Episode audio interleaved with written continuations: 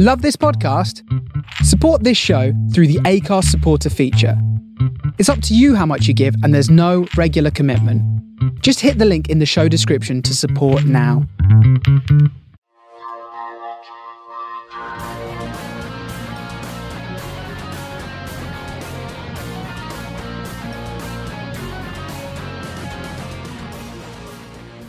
Hey everyone, this is Marks from Genre Entertainment, and we are having a joint special here with the other uh, League of Geeks shows, including Jeff Burns from Super Geeked Up Hey, everybody. and Ian Collin from Sci-Fi, or excuse me, SFP Now. Hey, how are you doing? I'm fine.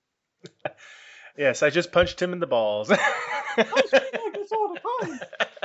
This really hurts. uh, anyway, we're, we're doing a end of the year special where we're talking about the best and worst of TV and movies of 2015. So, Ian, Jeff, where do you want to start? Best, worst, Uh, TV or movie? Or movies you wanna? Should we start with movies because we've probably got quite a list of those? Sure. Let's start with movies. So let's start with with their best. Ian, go ahead. Okay, well, well, you know, one of the obvious ones for me from, from this year. I mean, I've got I've got a few, but one one of the ones that I like this year is one that kind of like had a very mixed reaction, and that is the uh, Man from Uncle movie. Mm. that came out. I mean, it kind of like it kind of got lukewarm reception from people, but I thought it was really cool. I, I, I kind of like the way that they uh they, they got the sort of setting right, the '60s setting right, and and everything, the styles. And I thought we had a pretty strong female villain in that as well, and you know the, the chemistry between the two two leads was quite fun. I really enjoyed going to see that movie. Yeah, I didn't see it, and it was kind of a quick blip on the radar, I guess, wasn't it? It's kind of here and there and gone. I'll It have to- was. I'll have to check it out though. I, I think you've seen it, didn't you, Jeff? I did not know. It's uh, it's Huh? Guy Ritchie, right? Yeah. I'm not a huge Guy Ritchie fan. I'll be honest with you. Like I don't know. He's some of it. He's kind of very hit or miss for me. I don't know. Something about that movie just did not really appeal to me. Even though, I mean, what is it based on? The the '60s show? Is that what Yeah, it was? it's based on the 60s TV series, um, which starred Robert Vaughn and David McCallum. And it was about two two sort of like spies that worked for a United Nations sort of like spy network, and they're up against sort of like a, a Soviet spy network of criminals known as. Thrush. Rush. Thrush, yes. Okay, now does Uncle and Thrush both stand for something? I'm assuming they're acronyms. And they, they are. I'd have to. I'd actually have to look it up because I've not got. Uncles are the good guys, though. Uncles are the good guys, yeah. And, Oh, and Thrush- Nation something something something. and, and Thrush are the nas- nasty, nasty, mean guys, and they give you a terrible rash. Well, that yeah, Thrush is such a weird name. It is a strange one, yeah. Not quite as good as Spectre. No. Mm-hmm. I think Spectre kind of ate up all the uh, secret government agent buzz this year. Oh yeah, Absolutely, but I, I think basically Uncle it came out um, in the US in '64, and it might have been '63 actually because it was kind of like uh, buzzing off the heat of the uh, of, of the first Bond film, and and that's kind of like what they were trying to sort of like replicate somehow. You know, you kind of had you, you, it was kind of like an American James Bond, if you will. yeah, it wasn't really on my radar, but now you uh, say it's one of your best, I'll have to check it out. you probably hate it. It's only pleased. I want to watch The Woman from Ant. Is that spin-off? so bad. actually did do a spin-off TV series back in the uh, back in the late sixties called The uh, Girl from Uncle, and it starred starred Stefanie Powers. oh, I see. I see. The Ah. guy is man from um, oh, but the woman is girl from um, right, of course. Gosh.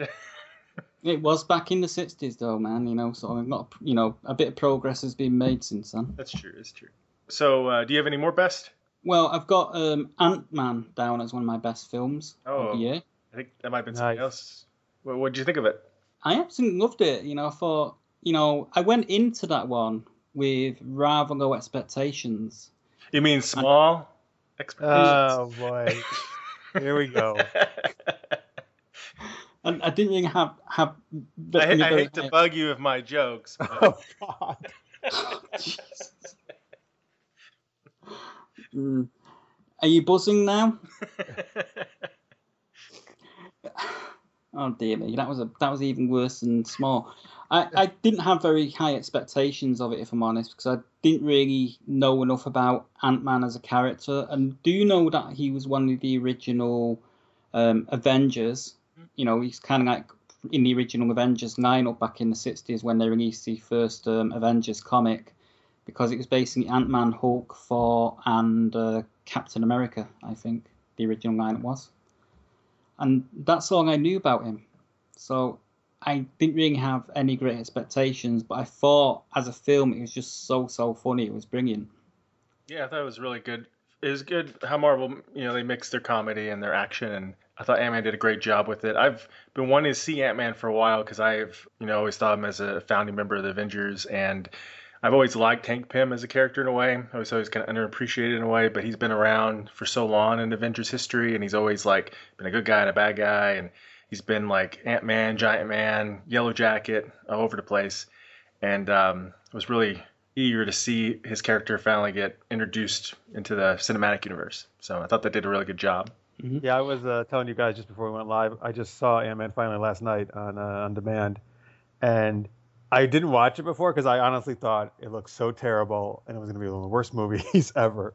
and everyone was telling me, like Marks and other people, are like, "Oh, it's so good, it's so great." I'm like, "You people are freaking crazy. What are you talking about?" uh, and then I watched it last night and I was like, "Holy shit, it is actually that good." Yeah, I was I was blown away that the movie. Yeah, it's I don't know, like everything works. I couldn't even find like really anything to complain about or find a flaw within this movie. Like the tone was like spot on. Like even a lot of the stuff that looked goofy, like that tr- toy train stuff in the trailer, right? Mm-hmm. Like they made it all work. Like all that, the kind of the small stuff that could have been super goofy. I don't know. Somehow, Peyton Reed, I think, right, was the director. Um, he just Peyton somebody. Hopefully, I got his name right. Uh, he nailed it. Like I don't know. They just they got the tone exactly right. I felt, and like that all worked. All those gags, and it's pretty remarkable because I don't, I really didn't think that was going to work, and the casting was great too. I love the Thomas the Tank Engine thing. You know, yeah. when, when fighting over Thomas the Tank Engine, Thomas the Tank Engine comes and it suddenly becomes enlarged. I like the dog-sized ant. Yep. Oh yes. I'm eager to see what they do with the sequel. So, which is supposed to be going in even different direction. So. Well, yeah, I'm mm-hmm. excited that uh, the scene at the well, not the not after the credits, but just before the credits, where they show um, uh, uh, what's her name? Hope, well, the character Hope, his daughter, uh, Hank Pym's daughter. Mm-hmm. You know, uh, going to be the the new Wasp, basically. Mm-hmm. And the next one, that's that's cool because I've always actually really liked Wasp as a character. Me too. Yeah, and I like that actress too. I've liked her since Lost. So mm, Evangeline Lilly. yes, mm-hmm. thank you. Mm-hmm. Yep, I'm eager to see that. And I like the little uh, cameo appearance of, uh, of an Avenger in the movie. Oh yeah, that's it's funny. That's what you had told me, and I totally forgot you had told me that, Mark. So it didn't ruin anything. Oh, good. when he showed up, I was like, oh yeah, that's right. I um I liked his mate. You know, his his, his friend that got got him the job to to break. Yeah, the fast talking dude. The fast talking dude. I thought he's hilarious. Absolutely hilarious. And the you way know, they he, cut like those stories he would tell was great. Oh yeah. Like that was just such good writing and editing. Like the way they would weave all those together. That, yeah, that was really well done. Jeff, what's one of your best? So, my favorite movie of 2015, and like Mark's like you said, there, I realized as I was going through the list, there are a bunch that I didn't get to see, unfortunately. So I'm going to try to catch up now. But the favorite one I did see was probably a movie that's not necessarily going to be on most people's list because a lot of people didn't see it, but it's Tomorrowland. Oh, uh, yeah. I've been, I was wanting to watch it, but I haven't seen it. That's a lot of thing. Like a lot of people just said, like, oh yeah, I never got around to watching it. Um, they yeah, so they kept saying they'll watch it tomorrow. You're saying? Oh God, man! Every geez, Marks is like on fire here tonight with these puns. Yeah. I'll watch it a week tomorrow. Oh boy! All right. Anyway, Tomorrowland. Seriously, though, dude, this movie. Oh my God, it's it was so good. Like, I mean, you might think, okay, it's based on the Disney part park, right? Like, or part of the the Magic Kingdom. Yeah like Pirates of the Caribbean, which is very good. Yeah. So, but you know what? I actually thought it was such a fresh, original sci-fi story, which we don't see a ton of, to be honest with you. And I loved it. I think they just nailed it. It was such a great story. Uh, the female lead, there's actually two really strong female characters in this, and they're both like one's a teenager, one's a younger kid. But the teenage girl is so good in this movie. Like they're both great. Clooney is of course great uh, in the movie too. George Clooney's in it. So the acting is awesome and uh, like I love when there's strong female leads, you know, and and and cool, well-rounded characters like that, which just does, and it just tells a great sci-fi story. And yeah, seriously, folks, if you haven't seen it, go watch this movie. It's really fucking good. And I think a lot of people unfortunately just dismissed it as like, oh, it's just a Disney theme, right? Whatever nonsense or something. Yeah. I don't But you're right. Like a lot of people wound up liking Pirates a lot, so you know, and they thought that was going to be nonsense. But I don't think it did too well, didn't it? In in box office, it uh, over here, it did not do well. Uh, I don't know overseas if it did better, but unfortunately, it did not do very well. Uh, which means we will never, I'm sure, see any other movie based on Tomorrowland again, which is a shame, kind of way. I mean, well, it's okay because it's it's totally standing on its own, but it's too bad, man. Like it's, I loved it. I love the movie, and I hate seeing like great movies like that not not find an audience. Yeah, it's Did frustrating. it? Did it sort of like have have um, a satisfactory ending though? It didn't end on a, on sort of like some sort of cliffhanger, as in sort of there's No. going to be a sequel or anything like that. I mean, no, it ended. No, I mean there could be a sequel, but it definitely didn't end like, oh yes, you must tune into the sequel. No, it was like it was a complete story on its own. Which is- Okay, I'll, gi- I'll give it a go. I, I, I've got I've got my Amazon back here, so I can so I just add it to my uh, list of Amazon things, and and rent it. Yeah, and the action scenes are done really well too, and just I don't know everything. I just really liked everything about that movie. I'll have to check it out. You have any other best? I do. Uh, so one more on my list is so speaking of some spy stuff that uh, Ian did with Man from Uncle, I'm actually going to go Mission Impossible: Rogue Nation. Ah, Uh-huh. Which I oh I love that so much, man. Uh, so easily, I've seen all of them. It's my favorite of all the Mission Impossible mo- movies, all fi- the five of them that have been out so far. I and- liked it, but I liked the last one better. Oh, Ghost Protocol. Yeah, a lot of people Yeah. like that. That- That was good. But Um, you know, I just love this one. I think uh, I don't know. It was so good. Like it was so well paced. The action was amazing. Uh, I've always I like Tom Cruise in general a lot as an actor. I, is Ethan Hunt? He's great. The female, and I'm forgetting the actress' name unfortunately right now. But the the female uh, main character in this was awesome. She kicks ass so much in this movie. I loved her. And uh, yeah, just a cool like Ving Rhames, Jeremy Renner. You know, cool supporting cast. Uh, what's his face from? uh, Simon you know, Pegg. Thank you. That's what I was trying to think of. Yeah, it's just again, I don't know, just a really great spy action movie, and uh, it's so well done. Yeah, I loved it. I love uh, Rogue Nation, and it just actually it just came out this past week uh, on uh, Blu-ray and uh, DVD and video on demand a lot. So you can go watch it if you haven't seen it yet. You, well, I've got it. I've I've, um, I've actually purchased it. and Oh, I've nice. I actually have to do that too. so, Okay, I gotta buy it on Blu-ray. Yeah, I, I, I just get it on video on demand uh, via Amazon. Just get the HD versions. So I've just got so many Blu-rays and DVDs already. You know, it's just like not enough room. I haven't watched it yet. I need to, and I do. I like all the other Mission Impossible, so I'm sure I'll like this one. There's a fun moment with the when when he's in the car when he's like when the car goes down the stairs. Oh yeah. Oh yeah, you mean down uh, the steps, it kind of yeah, yeah, tips, yeah, yeah, yeah, yeah. tips over end over end, doesn't it? Yeah, yeah, I know. I remember this. You're talking about that. It is fun. Yeah, That's that's funny as hell. there, there's some good chase stuff in this movie. Well, good. Okay, so I have, and, and we can continue rotating too after this if, if you guys have more bests. But I have two that you know I really haven't watched a whole lot of movies this year. I realized I've watched a lot of television and, and read a lot of books, but uh, I have two, and I'm sure one of them is going to be on our list most likely. If not, it'll make for interesting conversation. But first off, um, I watched Hunger Games: Mockingjay Part Two. I didn't think I would like Hunger Games originally when I heard about it, but I've enjoyed it, all the movies, and this was a good. This was an interesting. Have, have either one of you watched it yet? Not yet. No. No. I've only seen the first two Hunger Games. I haven't seen either of the Mockingjays. Okay. Um, because I'm, I don't know. I'm, I'm Hunger Games. I'm like, yeah, it's pretty good, and but it doesn't really do much for me. Well, I'll say Hunger Games Part Two. The one thing that was kind of weird was it ended a little. The third act or whatever was a little weird, a, a little off, or odd of an ending. I don't know how to explain it. So it's not bad ending. It just was like not exactly what we normally expect. So it kind of killed the inner, the momentum a little bit for me. But overall, it was a good movie and a good end for the whole saga, unless they start doing spin-offs or something. Thought it was interesting, a nice little commentary on social commentary element too. Now the other one, I know all of you probably uh, like her or something, is uh, the big movie of the year is Star Wars: Force Awakens. So have, we've all seen it, right? Yep. Okay. What? What movie is this? Star Wars. Yeah. Yes, yes, we've all seen it. so I'll start with what I liked about it, and then and then you guys can say because I'm sure everybody has a lot to say about it. I really oh, I, I really liked it. It was um, I recaptured the feeling of the classic trilogy really well. It mm-hmm. it made it totally like blew away the the prelude trilogy. I thought completely, and uh, I like all the new characters: Rey, Finn, Poe, BB-8.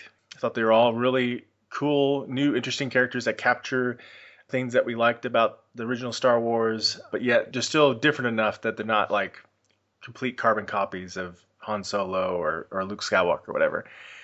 And I, I the only thing is I feel like man I missed a lot in between. Like what? How did they get to this point exactly? And so now I'm I'm trying to read all the the books and comic books that are official canon of this new new future, mm-hmm. uh, and trying to to see what what uh, the filler stuff is. Getting Star Wars aftermath myself. Yeah, but I, I really liked it. That was a great beginning to the new trilogy and the whole new cinematic universe. And um, I think J.J. Abrams and all of them did a fantastic job.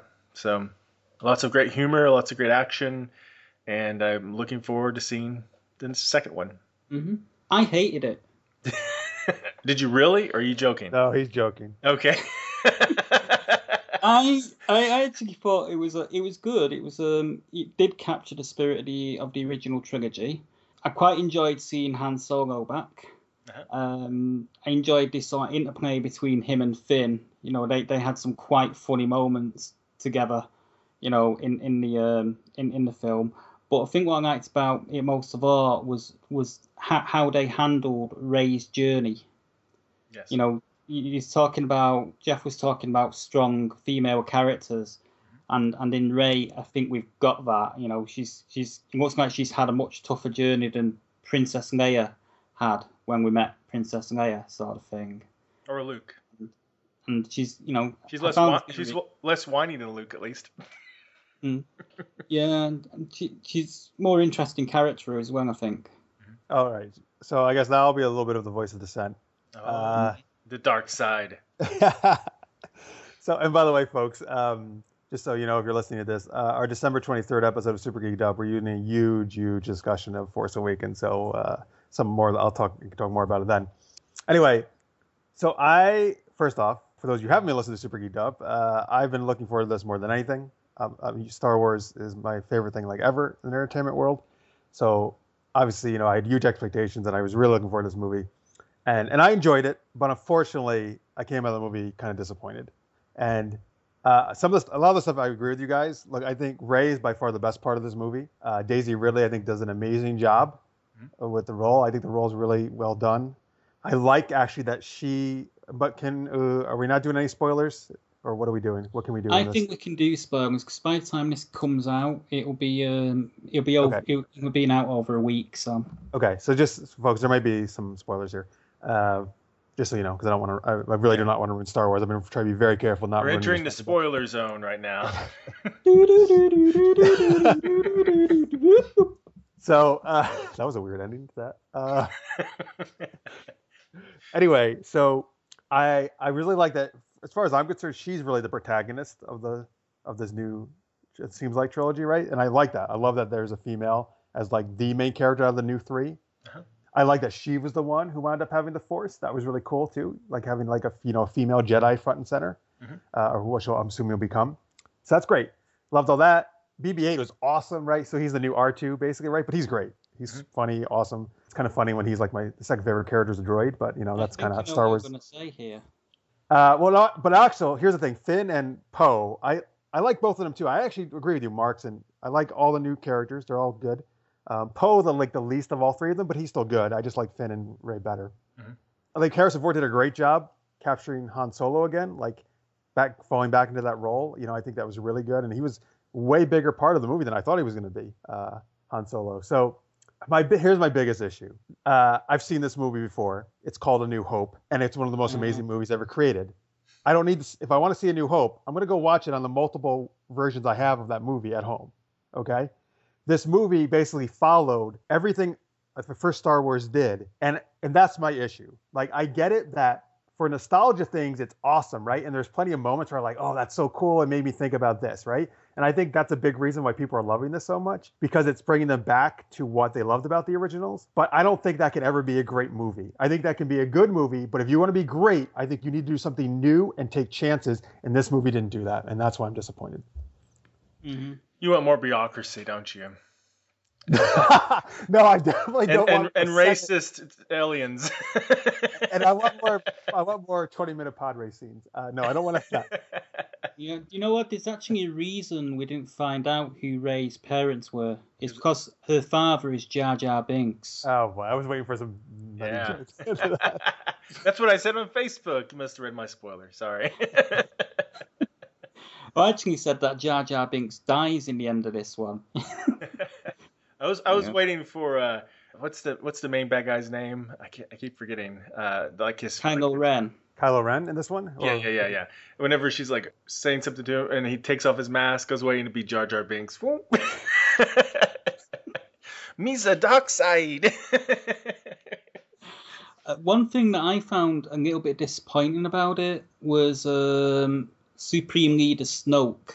What's You disappointing? You didn't like him? He's, he's too too small. Kind of, I kind of felt he was shoehorned in. A little bit. This the Emperor always was too, wasn't he? Uh, see, I don't, I don't know. I didn't, but see, that's another thing, right? So we've got a, we've got like a master who's spirit as a hologram. We got a, a dark Jedi. Like that's my thing. It's like everything followed the same pattern, But and I did- get why they did it. Yeah. Well, that's the thing about Star Wars.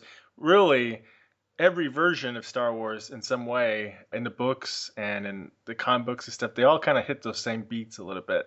Now they do stick to a lot to A New Hope, but um, there's a lot more. You know, there's more relationship between, like, of course, Han Solo and and and some of the other bad guys. Uh, I guess we're in the spoiler zone yet, right? So. yeah, yeah, yeah. Most spoilers, guys. So, and his son, and that was a different layer that you didn't have before. And uh, I suspect, I, I may be completely wrong, but I suspect there might be more than just one apprentice this time around because whenever she had those flashes of the evil, of the Jedi's getting killed and everything, Kylo wasn't by himself. There was other people in the shadows with him. hmm So I'm kind of wondering if there's not like a dark order of Jedi or something that, and that he just happens to be one of those guys. Well, that would be interesting. Yeah. I suspect that that's what I got out of it. And he wasn't like, "Let me teach you." No, there's going to be two of us, kind of deal. I I think Poe Dameron is a spy For the dark for the Empire or the First Order, whatever they're called now. for the, for the First Order. Really? Yeah, it's just sort of Wow, I don't think that at all. Yeah. That's that'd be Uh, odd. Why did he get himself tortured so much then? he likes the pain. yeah, he, he, he likes a bit of pain, but it's just sort of like, you know, when they crash land, Finn can't find him, and, you know, he's sort of like, he makes up this story about being thrown clear and stuff like that, and, you know, it just seemed a little Oh, bit too. no, that's that's that's interesting. See, I just thought that was bad storytelling. Like I just thought I just thought they like, well, we don't want Poe in this part of the story, so we're just gonna have him ejected from here and show show up later. we can't come up with a better reason. Well, I figured they wouldn't keep him around too much longer because he was a pretty powerful um, type of character that would kind of like with Finn and and Rey, they were still kind of like the newbies, and I think he would Yeah. just dominate if he was you know with Yeah. too many scenes with them. I Uh, like having Finn and Rey. To, yeah, those two together was good. I like that chemistry and what they were doing together. yeah, that relationship between them. I mean, that's something that's different than from Star Wars. It never really had that kind of dynamic, uh, and you never have seen a stormtrooper like that, where the stormtrooper turns on him, you know, and it's like, "Whoa, wasn't ready for this," you know, kind of craziness, and I gotta leave this. So that's an interesting dynamic too that you don't see. That's something that, except maybe in role playing games, because you could used to be able to play like you know a stormtrooper who turns on him and stuff. You don't really see that very often. It's kind of interesting to see a stormtrooper go rogue. Yeah, and you know, it's it's also um, it's kind kind of interesting as well because they, you could almost accuse them of actually pinching that from the uh, from from the Prime canon mu- universe because in the in in the in in the books that predate A New Hope sort of thing from the from the uh, is it called is it now called the Legendary series or something because it's no longer canon. Yeah, Um, legends. Han- yeah. Yeah, apparently Han Solo was a stormtrooper. Oh, he was. Yeah, he actually trained at the uh, Stormtrooper Academy and sort of like just Oh, yeah. left. Oh, I didn't know that. By that. the way, I still consider that all canon, all that stuff. So uh, I, don't care what, I don't care what they say, because the Heir to the Empire series, which was the first books that came out like 20 some years ago by Timothy Zahn, which are my favorite Star Wars books of all time, some of my favorite books of all time. That's, as far as I'm concerned, that's still that should have been the next thing, like because that's such that is a fresh new take on Star Wars that is different than what we had already seen, keeping respecting the uh, what had come before in Star Wars. Is that the one where Luke turns to the dark side temporarily? No, no, that's Grand, Grand that's- Admiral Thrawn. That's the Thrawn, yeah. Thrawn's a great villain, though, right? And he's a new take on the villain. I felt so. Yeah, it's a shame that we're not going to see him. I think that's him and Mara Jade and some of the other characters that. Oh, that Mara Jade, I love her so much. Yeah, I- I- it's a shame that we're never going to see them now. That's the thing. I know. You see what? There's no reason they couldn't try to. well, They're not going to. You're right. But try to work those in. But they're not. It's not going to happen. Yeah, I mean, I could see the logic about it because that's a it's a lot of history to try to deal with. Unless you just spit ahead like hundred years and just start fresh, it would be tough. It'd be like, hey, Han and Leia, you're, we're back in the movies, and we had three kids, but some of them turned dark side, and some of them are dead now. And it's like, what just happened?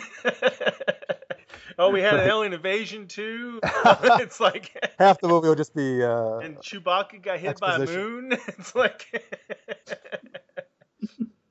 oh god, that's ridiculous. it would By the be, way, it why- would be rough.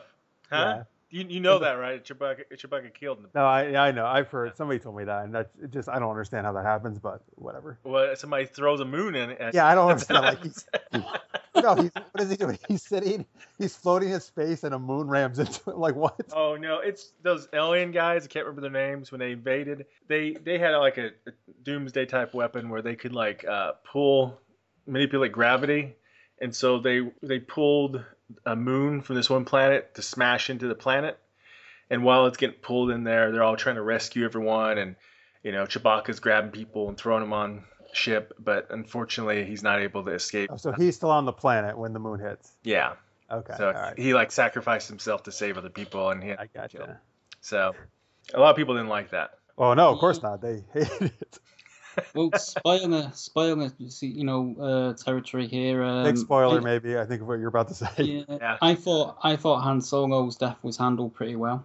I think so. I hate to see him die, Uh, Yeah.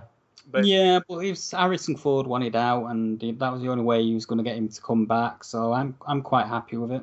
it's sad to see them die. But it's sort of like again, unless they sped way ahead where they're already dead, you're gonna have to like come up with why aren't they the main characters doing heroic stuff? You know, mm-hmm. unless they're like in a wheelchair or something. And you know, Leia is like she's more of a strategist. She's taking on this responsibility as a general, so it makes sense that she's not going to be in the thick of it. Chewbacca and the droids, they've always been supporting characters, so I don't think it really matters who the main characters are. They can always support and not steal the limelight. And then Luke is is pretty much taking on Obi Wan type role in a way. I mean, why wasn't Obi Wan? Why didn't uh, Yoda go and help him out? You know, after a while, except he just died, I guess. But Han Solo is still like, you know, yeah, getting in the middle of the fight and stuff. So you gotta like kind of My favorite character, Yeah, Han Solo. Han Solo. Yeah. Um, yeah, from the from the original stories, and and even even in the comic books, is my favorite character. yeah. he's- Um, I mean, I like to, you know, and and I quite like the way they handled it. Um, what I will say though, Jeff, is is um, Max will tell you about this guy. We told you about him before. Um, Jeff, who used to do do a show on um, our old blog talk channel years and years ago, he actually posted on Facebook. J.J. Abrams is a bastard. He killed Han Solo. Wow. Oh boy. Well, there's a big spoiler for everybody. So- oh, I saw that. A lot of people got mad. oh man. Oh, yeah, 'cause- well, because he ruined it for them, right? yeah. Yeah, and, and the, the annoying thing is, um, I wrote my review of the film, um, you know, good couple of hours after I seen it, and I was very, very careful not to put any seriously big spoilers in it. And you know, and he goes and does that two days later. Well, he he deleted it afterwards. So yeah, but it's still still got out there. yeah, yeah. No, I know that's that's not cool.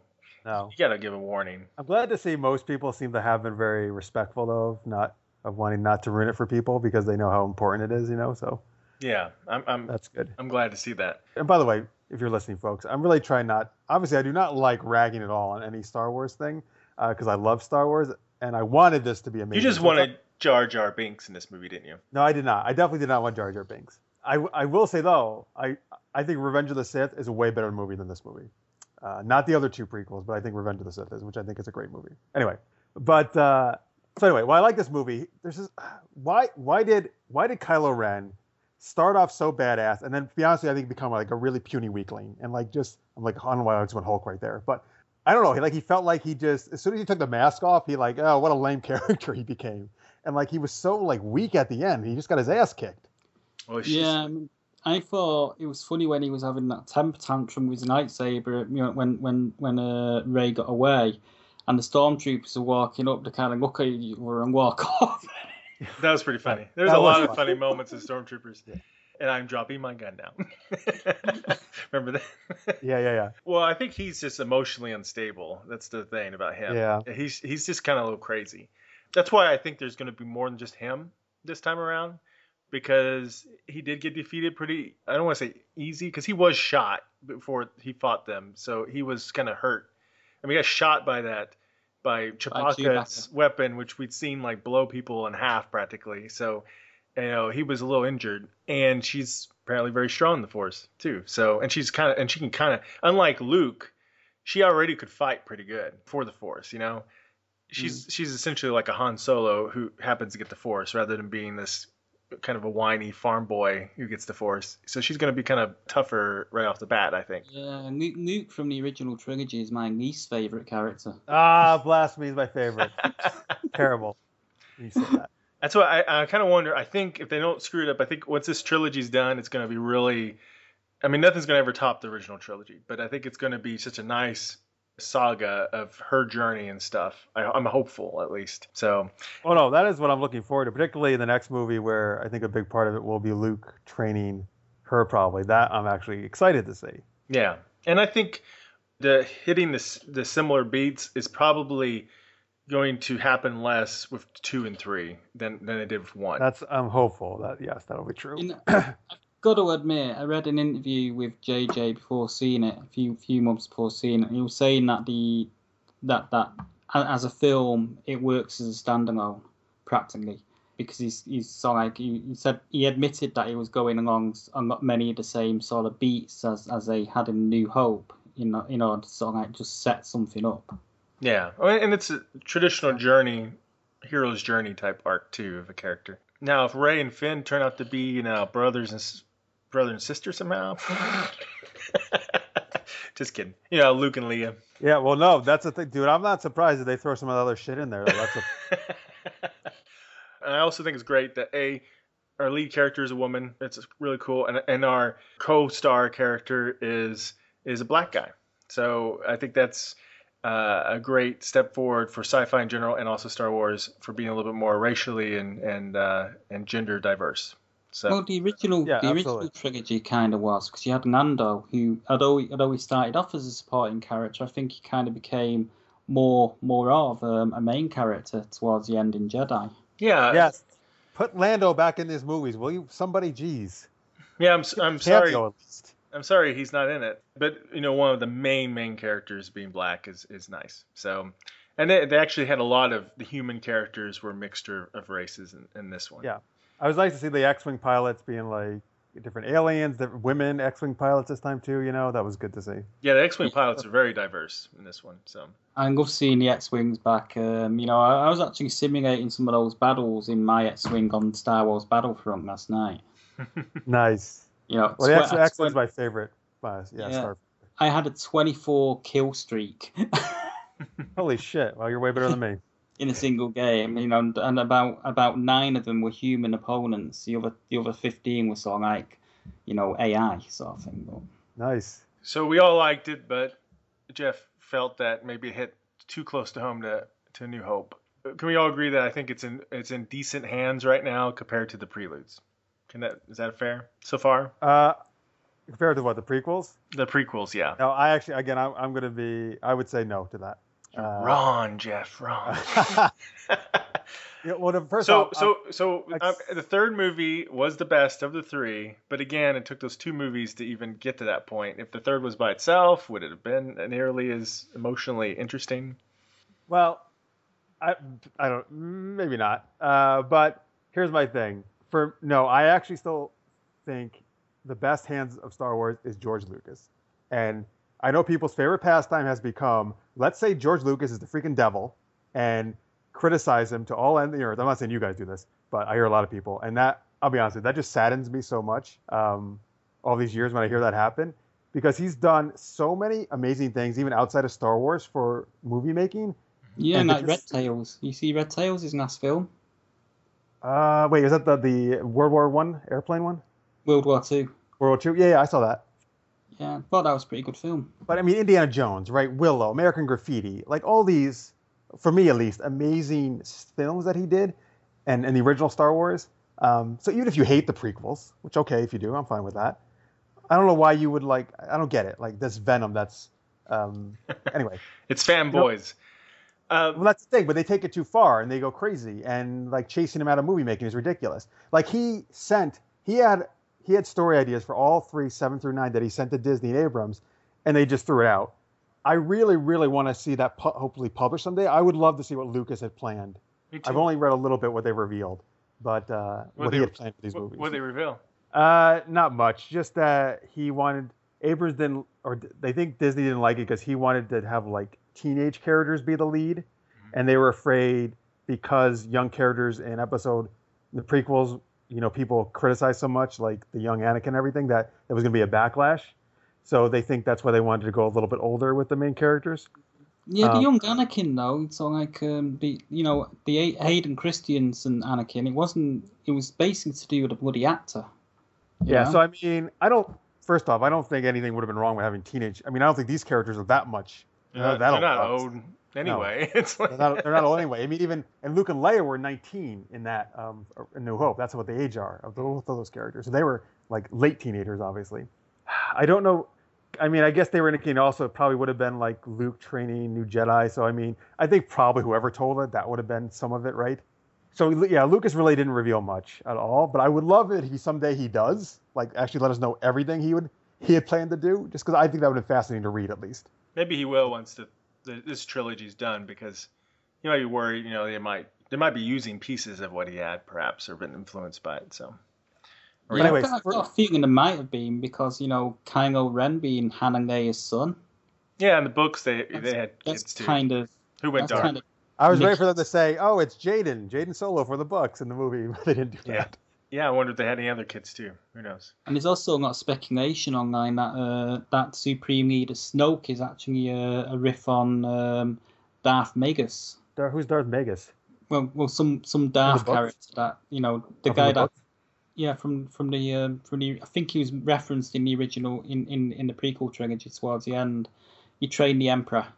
I, I can't remember the, the actual name of the character. Oh, the one in Revenge of the Sith when he tells the story. Yeah, Oh yeah, yeah, yeah. but there's Cool. speculation that Snoke's actually him. Maybe. That's, oh, that, that's interesting. Anyway, here's the thing. For me, it's really weird to see someone besides Lucas do it, even though I love Abrams. But now he's done this twice with Star Trek and Star Wars, just retell a story. So I'm kind of like, Abrams, please stay away from this now and let me somebody else do it. Um, well, someone else is doing it. I know. That's- that's I'm actually excited that. Rian Johnson's doing it because he actually does. He's done more indie things. He does take chances, so I'm actually excited that he's doing the next one. Mhm. And by the way, Yeah. Abrams like Super Eight. I love when Abrams does like original stuff. Awesome, love it. Love Yeah. Alias. Love so much stuff he does. Yeah, I love Alias, and I thought Super 8 was good. Gets a bad rap sometimes, but I thought it was good. Oh, I know. I love Super Eight. So again, I'm not. I, I like all these people that are involved. It just, I don't know. You know, for me, I like. I'm really like. I like Lucas Well, is always gonna have Maybe my if they just had started on a planet that wasn't a desert. a desert. yeah. That's probably part of it too. We're like, oh, well, we're on a desert planet again. It's not Tatooine, but it's still a desert planet, and right. Yeah, but they've only got they've only got three different types of planets in Star Wars: the desert planet, the forest planet, and the And ice the planet. ice planet. Yeah, you're right. much, yeah. and volcano planets. And we kind of had all three of them in in that one. I We hope did. I hope that they show the Ch- Chewbacca, the Wookiee homeworld, because they did that in the books and it was great. And I hope they. Wait, wait, they did in uh didn't they do that in Revenge of the Sith? Wasn't we on, we were on Kashyyyk, right? Oh, yeah, we were. Did they? Was- oh, yeah. never mind. I know you wiped that from your memory. Uh, yeah. Yoda Yoda was on the planet on Kashyyyk with them. Yeah, there's a whole ton of Wookiees. Yeah, I forgot about that. And you got to see it in the Star Wars Holiday Special as well, yeah. along with Chewbacca's family. it just wasn't as good as in the books. Yeah. Anyway, so first, let me say I'm glad everybody's loving it. It's great. And I did enjoy it, and I'm looking forward to the next ones. But I guess for me, like I- I just want to say that I will always have huge respect for George Lucas because of what he did and what he created, and I think that should be respected. And that disappoints me when people don't. Was you in the Star Wars fan club by any by any chance back in the uh, Me? 80s? Uh, I don't think I ever. Well, I'm I don't think I, I don't know if I ever officially was. Maybe for a brief time. Not in the '80s though. I don't think. I should have been though. That's when I was obviously a kid and real and totally got into it. I, I was in it, yeah. My, my mum sent off to America and got me enrolled in the Star Wars fan club, and I got one of those T-shirts with the uh, with the bantha on it, and it was like a baseball shirt, and I'd get a newsletter every sort of like uh, every quarter. And I remember one of the ones that I had towards the end. It was sort of like it was talking about plans to do nine movies, and that was way back in probably around about eighty four after after Return of the Jedi, Jedi. yeah. That's cool. So. there's obviously a lot of respect for Lucas, or at least I feel a lot of respect for him. I just think what went wrong in the preludes with Lucas is he needed because he had so much control of it. I don't think he listened to very much criticism or, or advice from other people like he did in the original movies. I think he needed some people to go, you know, you know, like Lucas, this isn't a kids movie. Why is Anakin a kid? You know how this ends. Why do we want the first movie to be a kid adventure when we know he turns evil and everything? It's like you know, does that really make sense in this whole arc of the trilogy? I think that's where he went wrong a little bit. No, yeah, I think those are all good points for sure. All right, we've talked a lot about. I know. Star so now, Wars, now we'll. so- That, it's like the Star Wars show. I knew it was going to happen. yeah, we're exiting the spoiler zone now, and we're going back into the rest of our program. So, anybody else have a, a quick mention of a best? Oh yeah, one one last favorite movie, sure. Uh, the Peanuts movie. So Ah. good old Charlie Brown and Snoopy and all the gang. Uh, Not out here yet. Oh, it's not. Nah, it comes out on Wow. Boxing Day, I think. Oh, when? Boxing. comes out on Boxing Day here, I Oh, think. 26. Yeah. So Oh, I'm, look at that. I know my British holidays. anyway, yeah. So I, uh, I'm the Peanuts and, and Snoopy and all that stuff. It's probably my all-time favorite comic strip, and I think the movie which just did such a great, faithful job of. So it's interesting. So I guess here's some nostalgia too, of course, right? With with the Peanuts. Mhm. But I don't know. I, I think they just so they told a new story, but they were like I think faithful to all the characters that I've grown up with and knew so well, and and they worked in like my favorite thing is Snoopy against the Red Baron. Like so, if you read Peanuts, you know exactly what I'm talking about. Yeah. Snoopy has a World War One flying ace on his on his doghouse, which I think is just one of the most brilliant concepts ever. and they like that actually became a big like there was a parallel basically between Charlie Brown's story and the little redhead girl and Snoopy fighting the Red Baron and trying and there's like this I don't know I think some kind of poodle girl dog he's he likes. But they told like this nice parallel going back between like Snoopy's fantasy world of that and the real world of Charlie Brown, and it was great. Like I think that was just such well done storytelling. I just uh, I don't know man. I just watched that movie and I just felt so good watching it coming out of that, and yeah, just why I loved Peanuts so much. hmm Yeah, So, yeah. I'm, I'm- I'm probably gonna see it, but I probably wait for it to come out on video on demand. To be honest, Oh, okay, I that's acceptable. So, it's not because you know it's because of sort of like um, I, I've actually gone out my way to see about ten movies at the cinema this year, which is unusual for me because usually maybe go about three or four times and that's it. There's so many mega blockbusters this this year.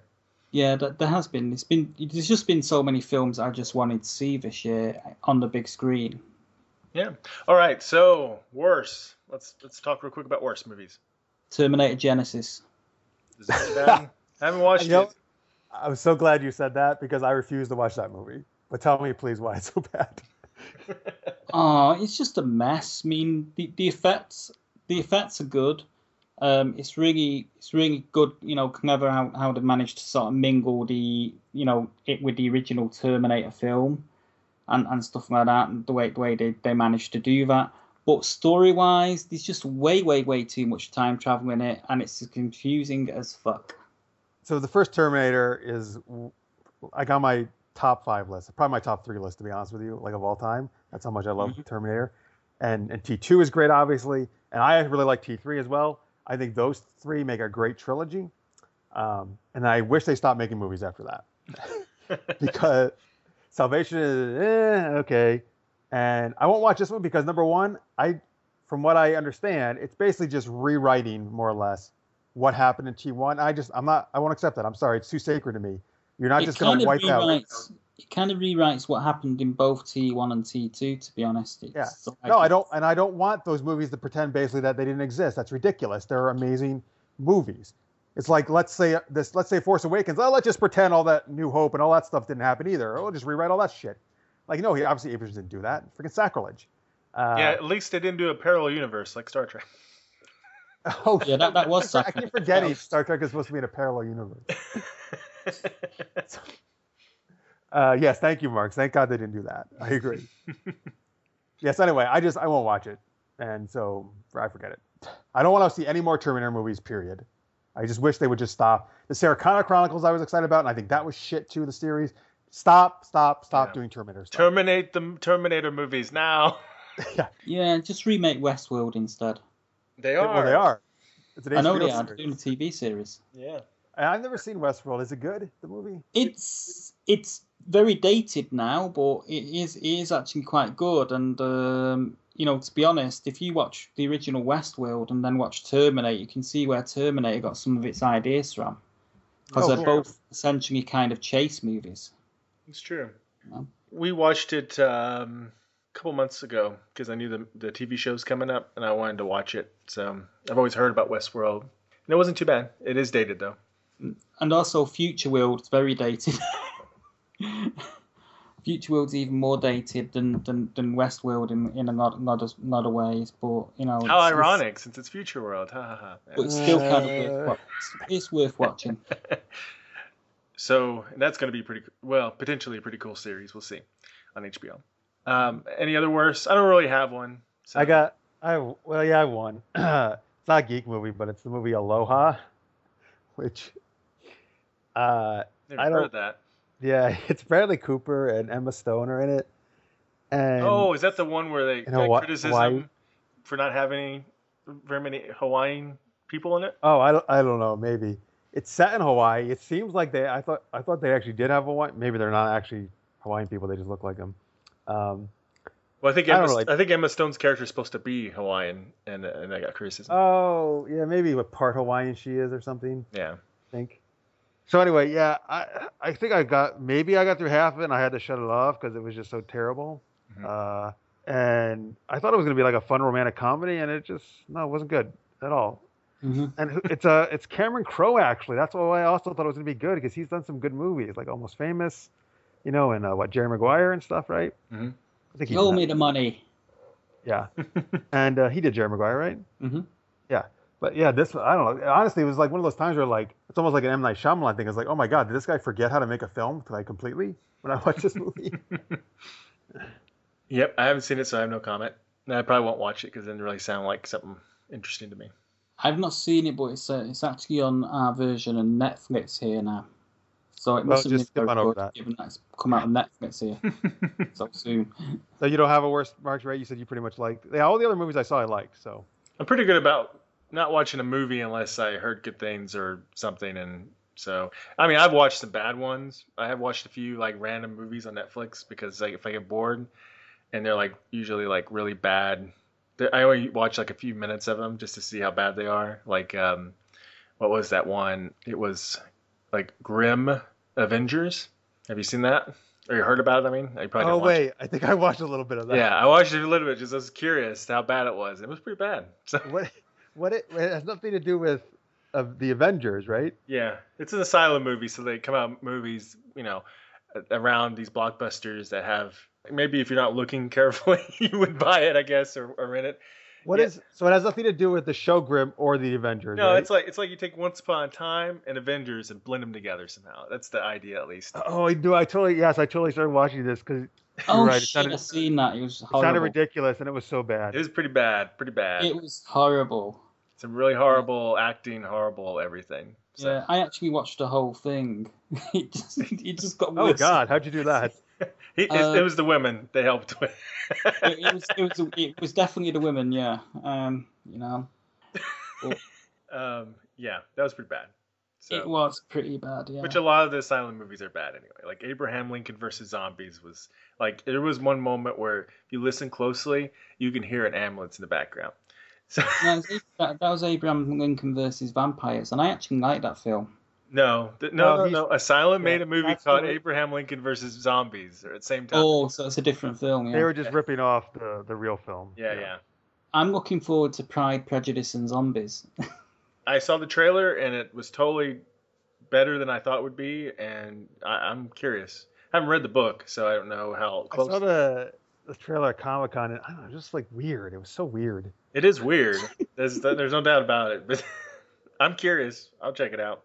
Hmm Can't be worse. Than, it can't be as bad as Grim Adventures. I'm I'm checking it out, but I'm also checking out Deadpool next year too. I'm sorry. I'm also checking out Deadpool next year when it comes out. Oh, of course, Deadpool of looks course. great. Yeah, Deadpool's gonna be great. I've ne- never seen a truer version of Deadpool done. Ultimate Spider-Man cartoon. I don't know if you ever watched it or not. I watch I watch occasionally a random episode if it's something like um, something like uh, Spider Verse or something. I'm just curious to see what versions they use of the characters.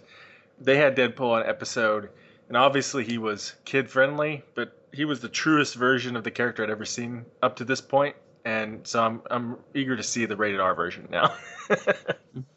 Yeah, I'm looking forward to that one. I mean, that that that that that'll be my uh, go-to movie in February.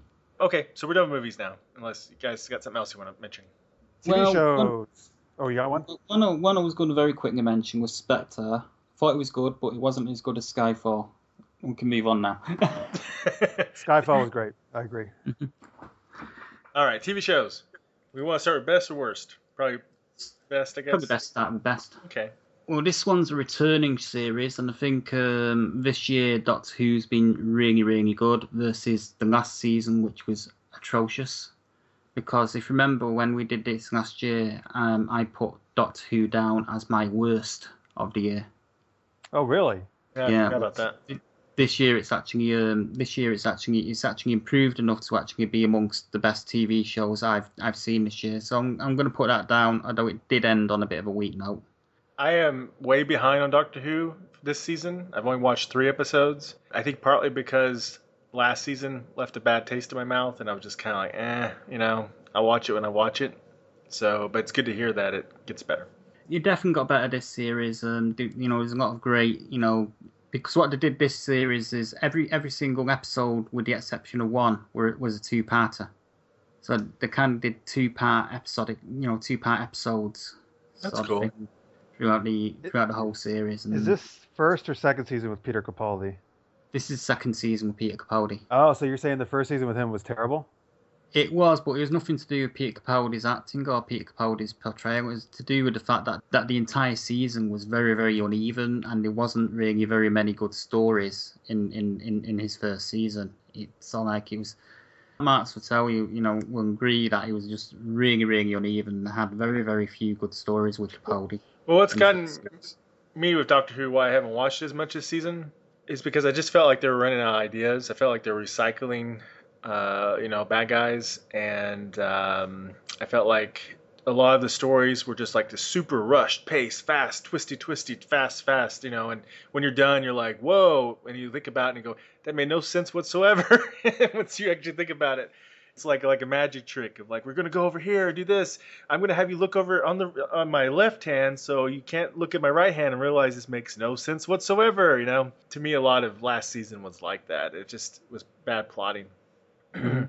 It's actually improved quite a bit o- Okay. over the last series. You know, this this this season season. So, um, but you know, if you watch just watch it in your own time, really, you you'll see. You know, they, they, they've had, they've got some two the the good the two part with the Zygons is really good.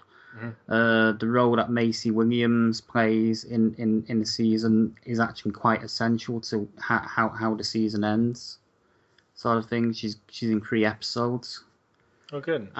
it, it was just really really strong so that that you know so doctor who's in my in my uh, top tv series um along with i'd say and these are on netflix um daredevil and jessica jones Oh yeah, that would be one of mine too. Is Jessica Jones and Daredevil? I thought so. Like Agents of Shield has gotten better, but it's never. It's still not like I don't know. This season has been. I try to watch it when it comes out, but it's never been like must see. It's super awesome television. But Netflix is. Like Daredevil, I watched the whole season in one week, and Jessica Jones, we watched the whole season in like two and a half days.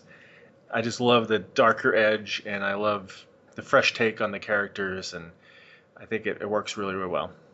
I thought David Tennant was brilliant as Kilgrave. He was. He's brilliant, No, he's brilliant bad guy. Yeah, they, they should bring him back on Doctor Who and um, have him played a master. he could do it. Kingpin was great too. I mean, they- Oh, Vincent D'Onofrio, so good. Yeah, I, I think really. I mean, I love the Marvel movies, but it, is nice to see these shows, TV shows with Marvel characters, because I really think comic books they can go to another level, not just like blockbuster visual effects type stuff, but another level of storytelling. Whenever they can like stretch out their episodes, like how they are in comic books and stuff, and really grow the characters. And I think Jessica Jones and Daredevil has done that really well. I've got to say, I like Jessica Jones marginally better than I like Daredevil. I mean, they're both really good, but I just think, you know, Jessica Jones's journey, because she's a character that I'm not really familiar with from Marvel comics, I've never really read any of Jessica Jones Mhm. and stuff like that, whereas I have read Daredevil. I just found, I I found that her, her entire story arc within within that season was was a little bit more interesting than, than Daredevil for me. He had no expectations. Plus, Jessica Jones. Jessica Jones really is like a completely different genre because it's not just it's not really superhero, but it's kind of drama, but it's not really drama. It's this weird blend that I don't think there's been really a TV show quite like it before. Film noir a little bit, right? What's that? Film noir maybe a little bit. Even. Yeah, a little noir feel to it. You know, it's nothing quite like it. It's kind of hard to explain in a way. That was great. Luke Cage was really good in it. He didn't didn't overpower the show. And I Um, got Drew again over Night Nurse. What's that? Uh, by the way, no spoilers, guys, please. I haven't finished watching it. I got Oh. to Drew. I got to Drew again over Night Nurse. okay, no spoilers, but you already know Luke Cage is in it, right? Oh yeah, no, I've already. Yeah, I, I knew first. I knew he was going to be in anyway. Yeah. and I've already seen him. Yeah. And, and they do a great job with him, and I think it, it's perfectly primed me to where I can't wait for Luke Cage TV show. So I can't wait for that that season to start. Um, great show, and now I'm thinking about what I can say that's not spoilery. Well, uh, say speaking of comic books, so my favorite show this of 2015 is The Flash, and I think season one was amazing, and it quickly became my favorite series. And season two so far, I think, has continued the same amazing uh, storytelling. hmm And I love this season in particular that uh, Shantel VanSanten has joined the cast as Detective Peggy Spivot. And slight spoiler warning, folks, if you're not up, um, she's become the love interest of Barry Allen. And I, first of all, I love her character. It's an amazing character. Uh, and the, her and Barry are great. And I just, yeah, I'm loving everything about that. What a great addition to the show. And uh, and plenty of twists and turn this year. And and bring in the whole, they're bringing in the whole uh, I don't, you know, the different Earths, right? So Earth Two and all, and all that stuff, Mhm. and and that's been actually well done because that, I'll be honest with you, a lot of times that just gets completely ridiculous in DC Comics with 52 different Earths and a million different things, and knows who knows what the fuck's going on in the, some of those comic storytelling. But uh, but here they're keeping it. I think really makes sense. Everything's cool. It's working great. I love this Earth Two Wells, and that uh, Tom Cavanagh's back because he's such a great actor in that role, and yeah, I don't know, man. I just love the Flash. They're doing such a good job. Mm, Yeah, I, I agree. I mean, uh, you know, so I'm I'm glad to see Tom Cavanagh back because he was such a brilliant part of the first series. Um, so seeing him back um, as the uh, parallel Earth version of his character, you know, it was really cool. I also liked the episode. I enjoyed the episode with Grodd. Yeah, yeah. That's that was really really well done. And the first episode in which he goes up against um, Zoom. Oh, dude, and how how freaking badass is Zoom like in this series? Like he's uh, he's like, oh fuck, this guy is like He's pretty badass. Who, Like do, you, this- who do you think is that- he is under that mask? No, wait. By the way, if you guys actually know, please don't tell me because I'm I actually didn't ever read a lot of Flash comics, so I actually don't know who Zoom really is. But if you have theories, sure. But like if you really know, like don't tell me. Like I don't know if I like know. okay, I don't know if there's like a set canon who it is or anything. That's what I'm not sure of. So No, they they the whole zoom and reverse flash and all that because they're all kind of uh, other versions of the character or whatever. It, it, it's changed so much. There's no telling who he really is. So okay. Do you have a theory though? Is that what you're saying? Oh, I don't know. I mean, Okay. some people have theorized. Well, the obvious theory would be maybe it's Barry himself, a version. Yeah, the Earth Two Barry. But he's kind of big for that. Uh, so some people have thought. He's maybe- been really working out. Yeah, I know, right? but uh, but some people think maybe then it, it could be his dad. It would be a nice nod to him having been Flash in the original series. He is he does have a bigger build. I don't yes, know. he does. That could be John Wesley Shipp. Yeah, it could be. I guess the only thing is I would just be disappointed if it was no one we have seen before and it was like the janitor. We're like, ooh. The janitor Bob. And then, and then they do like a flashback from early this season where they we saw like one shot of the janitor. Like, oh look, obviously, guys, here he was. It might be Um, Hong Kong Phooey. uh, so you, you know, we'll see. We'll see who he is, but uh, I'm I'm curious to see how that, that pans out. And, and then uh, of course some people have theorized it's um, Eddie somehow. Yeah, I was thinking Eddie Eddie from the Eddie Thawne. Yeah, and there's some Sound like- there is some basis in the comic books that could maybe not with Zoom particularly, but there is some super villainy from that character that could explain that. But um, Yeah. Well, I'll tell you what, it's got me all psyched for Legends of Tomorrow. I can't wait to see that. I know that's so soon too coming out. yeah, yeah, I can't wait. I think it's gonna be really cool. I do have one criticism of Flash is I have one as well, but go ahead. I wasn't thrilled with how how they wrapped up the season and, and began the new season. I think they kind of like there's a lot of time travel funkiness there that they just kind of ignored, and and I'm I'd be almost cool with it if they just would like express some you know concern themselves about it, and I just it, bothers me a little bit. I, I've gotten over it, but it really bothered me big time, like in the first episode of the season, and then I'm just kind of like, ah, whatever. I'm just gonna let it go and and continue on. It's fun, but Gotcha. Well, they basically just like jumped months ahead, right? And they kind of just said, well, now we're now we're this months ahead, and we're just going to continue from where we're at. well, so my problem is if hopefully this isn't too spoilery, but if you've seen first season, which I hope, We're all caught up here in the UK, Yeah. so so okay. if you defeat Reverse Flash by killing Eddie, and that causes Reverse Flash to then disappear, not no longer exist, then wouldn't everything Reverse Flash has done be also undone? And then that would alter everything. And the fact that didn't happen, I feel like they should have at least expressed some like concern about it or, or wonder why that didn't happen in something. So that's odd. That's my Mhm. that's my one thing that bothers me a little bit. Hey, like like uh, Sarah Connor says, the end of Terminator, trying to get your head around this time travel thing, it'll give you a freaking headache. True, but it's a big Yeah. thing because it was the whole reason they were able to defeat him. That's the thing. It's a, that's why it's a big thing. So if it didn't play such a large part, I wouldn't worry about it so much. But it bothered me a little bit.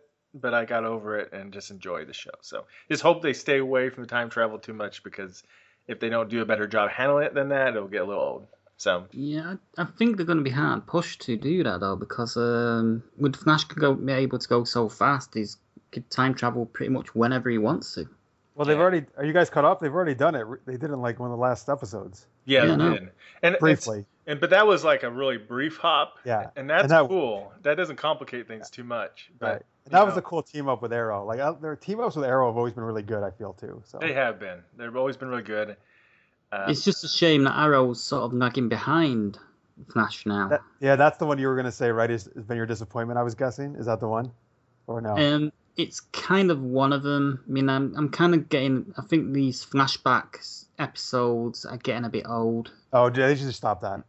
They, they just Yeah, need. to- they need to drop it big time. It's it's kind of like dragging. It's kind of like a drag on the story, and it's a drag on people's enjoyment of the of, of, of the story and the characters. Yeah, I feel like when they plotted out this series, they probably had a good idea what the first two years of his of his experience on Island were. Uh, I mean, they knew that Deadpool was going to be involved. Uh, not Deadpool. Dead- sorry, Deadpool. Deathstroke. That would have been hilarious. that would be pretty interesting. Uh, Deathstroke and everything, and I felt like they played that out pretty well. But after that, it just like you guys don't really know what really happened after that, do you? So it's like, just stop. I'm Uh, still really enjoying it though. I still love Arrow, but yeah, it's that it after the first two seasons, it hasn't been as strong. No, it played a good narrative. Uh, you know what? What really works well is like what, when they did Lost the first few seasons, they did a great job. You know, those flashbacks played a role in, in enlightening us and within certain secrets, and also paralleling certain narratives within the present day too. and they've just become really forced trying to figure that out. And what they've just turned into is these little snippet bits of a not really that great of a story uh, of stuff that happened after the first two years. Can I say though, I love uh, Thea's development though. Like she was a character I didn't really give a shit about at first, early on. Yeah. But like she's badass now, man, and she's cool. Like she's a cool character, and like I really dig her now. Yeah, I, I didn't really give a give give a shit about the um of, of, of- about the lady that's become Black Canary. Yeah, I think Yeah. that's that's still the. I think a lot of people don't. Yeah, Laurel is just not really working that well. as I know it's a shame. It's a real shame. They just did a good job casting the first Black Canary. That's the thing. I, I just wanted Sarah to stay as Black Canary, you know. But now she's going to be Me a too. of Tomorrow, of course. But I just wish she'd stayed as Black Canary and got rid of Laurel. just about. Well, you know what really hurt them with her is two things. I feel like first off, her whole downslide within with uh, alcohol, drugs, or whatever. They they tore her down really good, and they didn't do a very good job building her back up. And uh, and and it was never believable. And they didn't do a very good job with her getting her training either. It, it, it also wasn't very believable and very it, very mishandled. She's kind of become a mess, and it's unfortunate. And plus, there is no romantic connection anymore between them for some reason, Yeah. and that's also kind of hurt things. I mean, I still won't be surprised if they do that at the end. They go to that romantic thing at the end of the whole series at some point, but at this point, it doesn't exist at all. You're right. Yeah. Well, it kind it kind of looks like Felicity Smoak's dead now. So you know the uh, the the the, um, Spoiler. But, but here's the thing. the She's- local that, that was a cliffhanger. That's a cliffhanger for the mid-season finale. I bet she's definitely not dead, though. I I Yeah, think suspect. well, I I guess think I guess, any way she's dead. I guess they're going to keep the resident bicycle around for a little while then. The Resident Who? The resident bicycle. Who's the bicycle? Felicity Smoak, because she's been with pretty much every lead male character in the bloody show. What? oh, stop it. She's only been with two, right? What's Yeah, his face? that's Atom. The Atom. Who, what's his real name? The character's name? Ray Palmer. Yeah, and and uh, Oliver. you know, it just seems like she's been with being with every single major male character. That's character. ridiculous. She wasn't with Diggle. She wasn't with uh, Roy. Boy, yeah, that would have been that would have been awkward. And or or or her gay uh, her gay um, employee. Yeah. I think that's I think that's I do like him, by the way. Uh, he- slander. He's a nice he's a nice addition to the show, though. I like his character. oh, I think so. And of course, he's in theory he's going to become a superhero. So at least he's in the comic books. Mm. Oh, really? Wait, what's the character's name? Uh, that character, Yeah. um, you know, that's a good question. I can't remember his name now off the top of my head. But do you know what superhero he's supposed to become? Um, like um, Mr. Terrific. Is that right? oh, Mr. terrific. yeah. Which is a terrible name, but yeah, I know. Who it it's terrible. I was kind of like, as I'm saying, I'm like, that sounds really bad. Imagine you say that. pretty Hey, everybody, right. I'm Mr. Terrific. like, wow, what are you going this guy? uh, yeah. Well, you know, he's an older character, so you know, didn't sound corny back then, I guess. Although I guess he's a newer version of the older character of you know Justice Society type age of character. Yeah, yeah, yeah. Yeah, I've not actually seen the new series of Agents of Shield yet, so you know I, I can't really comment on that because it's good. they It's a it's a much Uh, really? I quit on that show after first season. oh it gets better after a season. I mean, it's first yeah the season second season the second season was okay, but it kind of kind of wobbled a little bit towards the middle, and then sort of like ended really strong.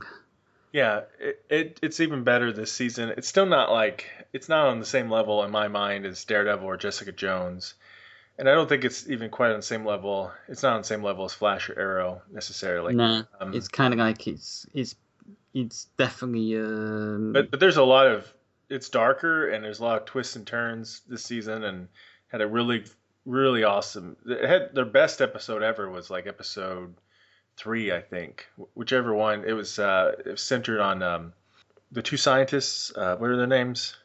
The Um, two, the two English scientists, you mean? yeah, um, drawing a I don't blank. know. Yeah, I know who you mean, though. I don't know who Well, yeah, the- no, the Scot the Scottish one and the English one, yeah. Yeah, the female person of the two and S- Simmons Simmons and anyway.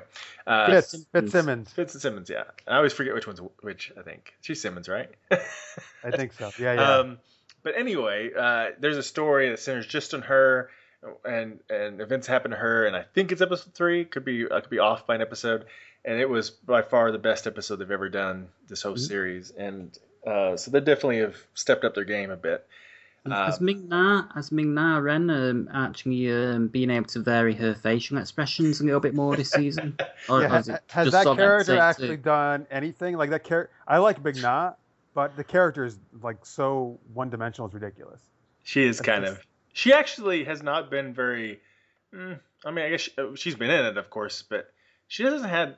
And she's and there's a pretty important plot line with her, but uh, I feel like she's been a little bit in the background compared to like uh, Mockingbird and and some of the other characters, Fitz and Simmons, and and uh, and also even um, you know a couple of the other characters, even Coulson. So this so far this season Cool. they do the whole Inhumans thing. That's a big plot line.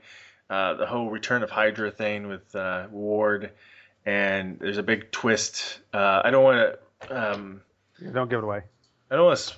Well, I do want to say. Let's just say. Should I take my headphones out? anyway, there's a big there's a big twist that is important for the whole Marvel Cinematic Universe in a way, but I don't know how to say it without spoiling it. Mm. So it's All right, that's basically going to kind of tie into Civil War.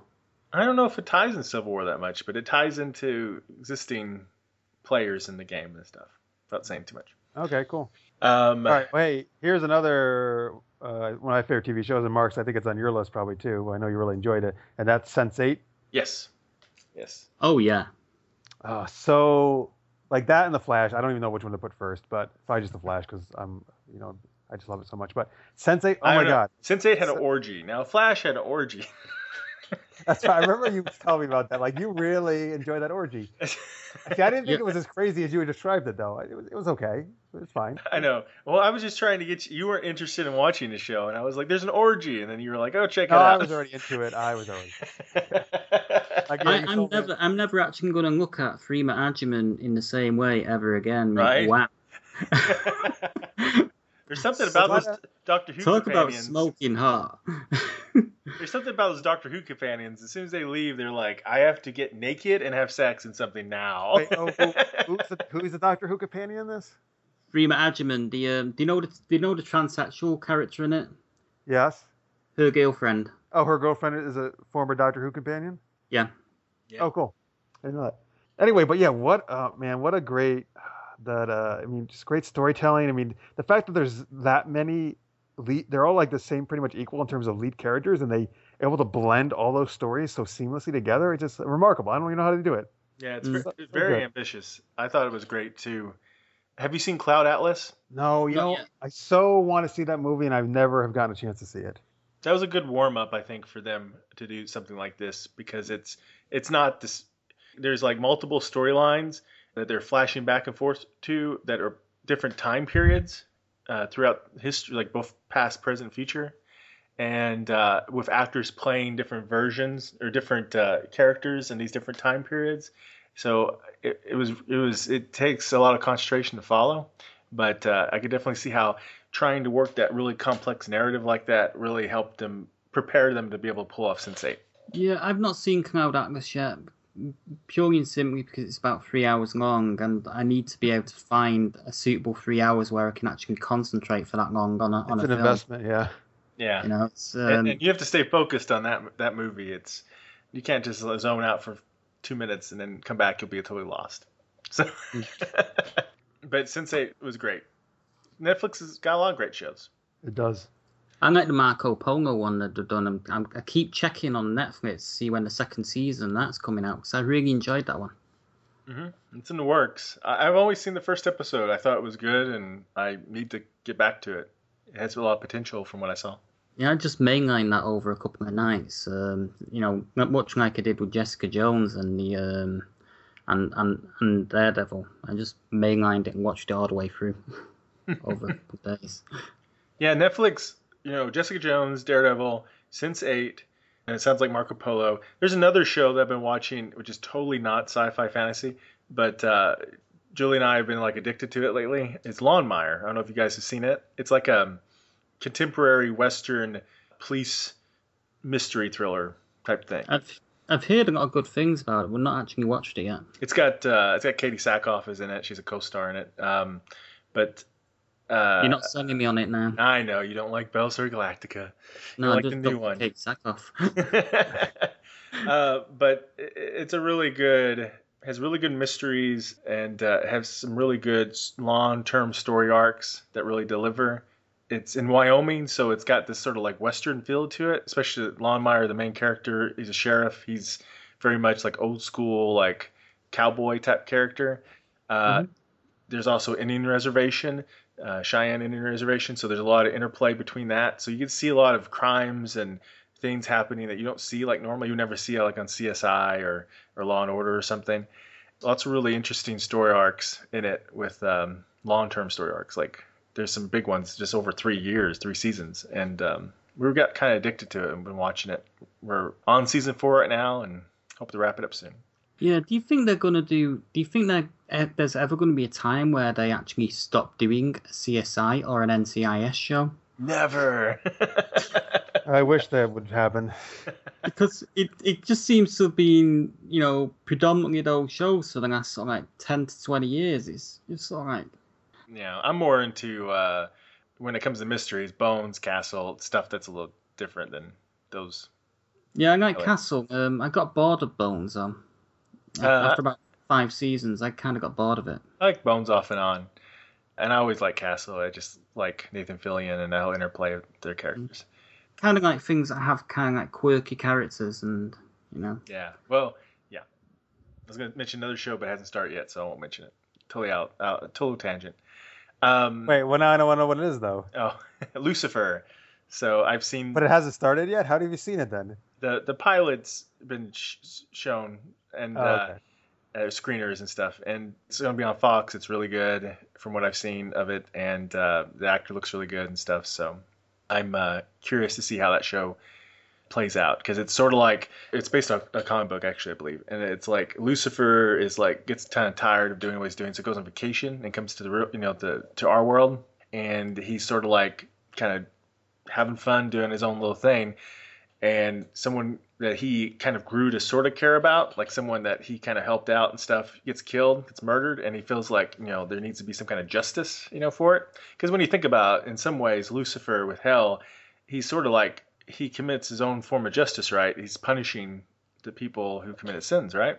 So there's that drive in him to want to do that in the real world or our world.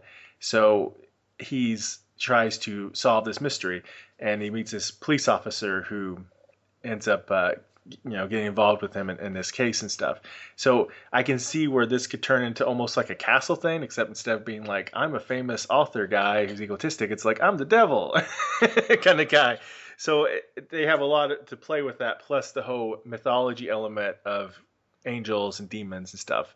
And the and the actor who plays lucifer does a marvelous job. He's very charismatic and uh, fun to watch and and fun to hear see his interplay because he, one of his abilities is uh, with people he can make you say basically say your your darkest secrets and desires and stuff. And people will just like be talking to him and he'll ask him stuff and they'll just spit out stuff that they would never say normally and it just leads to really funny stuff. Nice. so check out lucifer coming 2016 Yeah, I will when it comes on. There's, there's there's a new series called Mortal Instruments coming out, which is um you know I think it's basically aimed at the teen audience, but it's um it's kind of like about angels and uh, and demons battling it out on Earth.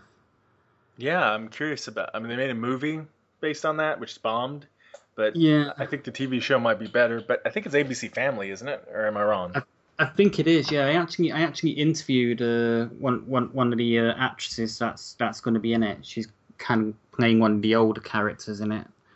Um, and she she couldn't really say much about it for obvious reasons because she didn't want to do any spoilers and stuff like that. And, Mhm. You know, being so far away, but.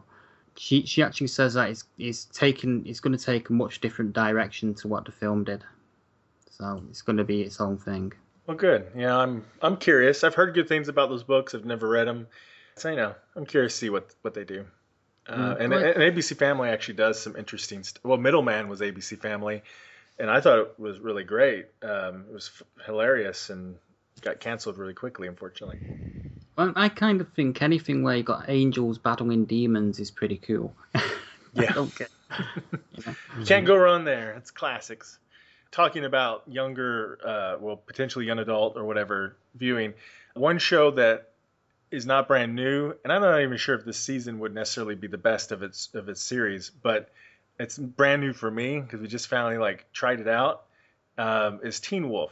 I thought Teen Wolf really gonna make a show about this? It's on MTV. I don't know, and they're on like season um, six, six, I think. Season five right now. Actually, Five right now. Yeah. and oh, they renewed for six, I guess, or something. Yeah. Yeah, they did. And I was I finally decided to check it out and I started watching it and I was like, you know what, this isn't half bad. It's like it, it reminds me of some of the aspects I liked about Buffy. It's a little darker and edgier, but um, you know, it's it's when you think about Buffy was a young adult too, right? You know, they're in high school. Mhm. And uh, you know, and I really liked it. I thought you know, once you watch the whole series and stuff, it's like, you know, I wish they kind of did this a little different, this a little different, but but it became a little addictive, and I really liked the, their characters a lot, and definitely would Oh, if you like Buffy the Vampire Slayer, I'd say check out Teen Wolf and just see if maybe you like it. Um, I must go back and check that out. I mean, I, I kind of caught the first couple of episodes when it first came out, and you know maybe I just didn't give it enough of a chance. Well, for one thing, season one, I still like season one overall, but their visual effects were really terrible in season one. Uh, they got they cranked it up a lot in season two. That you tell they got a bigger budget. In season three, they got even a bigger budget because they doubled the size of episodes and made it a lot more epic. But Yeah, um, what, what put me off a little bit about it is that you know um, it was always going to be about teenagers because obviously the title's Teen Wolf. Mhm. Uh, but what put me off a little bit about it was the um, I'm I'm a huge fan of the Michael J. Fox movie Teen Wolf, and you know, I'd been happier seeing sort of like a, a half hour sitcom, you know, with with, uh, with that sort of universe, but set in the 80s, so as a period piece. yeah, I wouldn't probably. Uh, that would be an interesting take. I don't know. It was not what I expected, and it was a lot better than I expected. And I grew to really. I know it's a good sign whenever I really like when I like the characters and I'm like learning their names really fast, and I'm like, uh, you know, you know, Stiles and Scott and all these different characters and stuff. Derek and all them. That's usually a good sign. As you can tell, I don't remember half the names of characters. so, so you know, they they hooked me pretty good with the show, and they did they did stuff with werewolves. So they wanted to make sure they were influenced by Buffy. You know, the the the founder of excuse me, the showrunner of the show uh, was a fan of Buffy, but he wanted to make sure it stayed its own type of thing. So he made sure there'd be no vampires in the show. So that so that meant they had to focus a lot more on the werewolves and shapeshifters and other things, and develop a mythology of those those kind of creatures which you don't see as much. And they do some pretty pretty interesting stuff with werewolves. Another cool. show that does some interesting stuff for werewolves. Um, it's a Canadian show, and it's um, I think it's finished its second season now, which I've not seen. But I've seen most of the first season. I think I've seen all of the first season. It's called Bitten. Yeah, I've Mhm. heard of that. I haven't checked it And out. It stars Laura Vandervoort, and Yep. she basically she's like the only the only female werewolf that survived the process of being being bitten and made into a werewolf. Huh.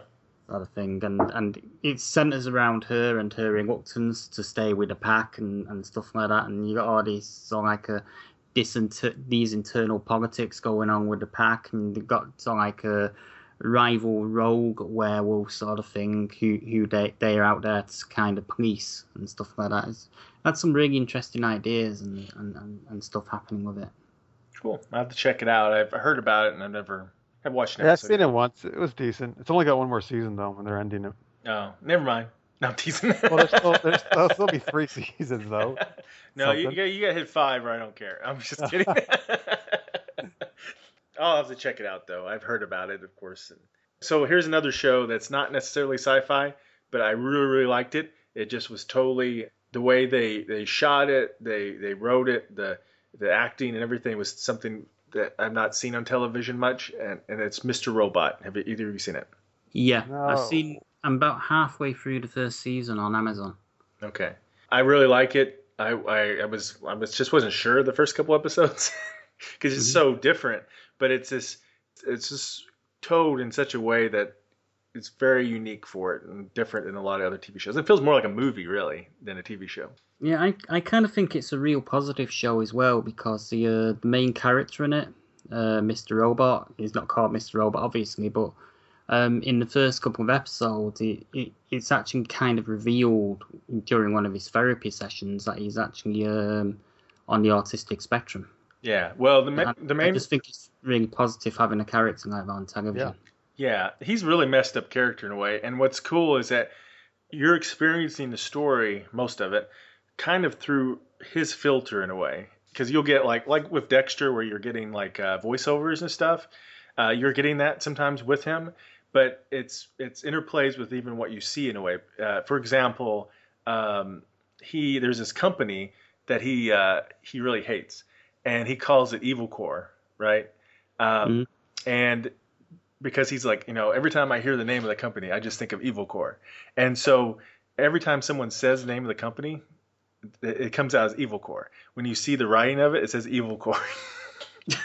so you're you're experiencing so you realize early on that you're experiencing this story kind of through the filter of, of his view of reality in a way, which makes you kind of question certain things in a way. And it, it just makes you it's really cool way of, of telling a story. Just really cool. It, So kind, it kind of puts me in mind of the uh, of the Salinger book, Catcher in the Rye, Mhm. in in a sense, as in you know, in in that book, it's all through the teenager's filter Yeah. and the way he views the world, and it's you know, when when I watch you know Mr. Robot, it kind of put me in mind that book and the way the way that book narratively works. Yeah, something you don't see in, in TV shows much at all. So definitely, people should check it out. It's really cool. Okay, so it has nothing to do with robots or androids then. No, No, it's about It's- a ha- it's computer hacker. It's about hacktivist. yeah, computer Ah, hacktivist. And uh, he kind of gets in with this group of computer hackers and starts taking down Evil Core. Yeah. His- Okay. so it's interesting to see how that develops, and it goes in really directions you wouldn't expect. So I encourage people to check it out. I think it's USA, right? Or well, I, you probably wouldn't know, Ian, but I think it's USA. Oh, It's, yeah, over here it's USA Network. Yeah. right? You know, over here, it's Amazon Prime. Okay. so yeah, check it out. I also want to mention real quick Ash vs. Evil Dead. Anybody seen it? I've seen the first five episodes. Did you like it? I love it. I, I know, so I can't wait to see the next five episodes. Yeah. Uh, what about you? Have you seen it, Jeff? I haven't. So I love Bruce Campbell, but I hate Evil Dead. Um, What about Army of Some- Darkness? no, I didn't. I didn't like that either. Okay. And so I'm assuming I'm probably not going to like this. You might not. Uh, it, it's it's questionable. but if you It's like just- one of those, you'll probably love it. It's basing the same character for you know, you know, 20, 20 odd years on. He's exactly the same. he's not. He's not matured at all. No, and they make jokes about that too. Yeah. Uh, obviously not in quite the same physical prime shape. It's a funny show, and it's got some really, uh, it's it's it's actually got some really creepy monsters scenes too. I have to say, even though it's funny, there's some demon type stuff that you're like, whoa, that's pretty creepy what they're doing there. So it's a nice mix of horror and comedy. It's pretty cool. I like it, and surprisingly, Julie liked it too. I, I didn't think she would, and she actually digs it. I'm, I'm surprised you like Bruce Campbell. and You don't like those movies. What, what do you like Bruce Campbell in? Uh, well, you know where I first discovered Bruce Campbell was actually Hercules: The Legendary Journeys. Ah, okay. he played Ah. And uh, I was like, "Wow, this is a cool character. I, uh, this guy is very funny. I like this guy." Check And out then- the Adventures of Brisco County. Yeah, no, Yeah. I, then I watched him in that. I was just about to say that. I watched him in that. That's a show that I would love to see them bring back, or I guess, unfortunately, reboot. Most likely, would what they would have do. Yeah, I've, I've got it all on a hard drive somewhere.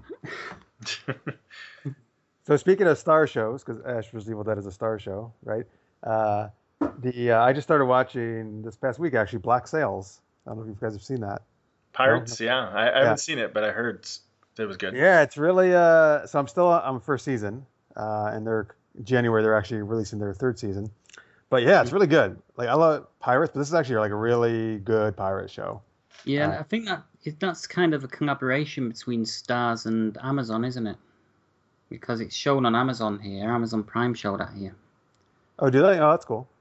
It's like one of their one of their you know shows. Um, I've seen the first episode.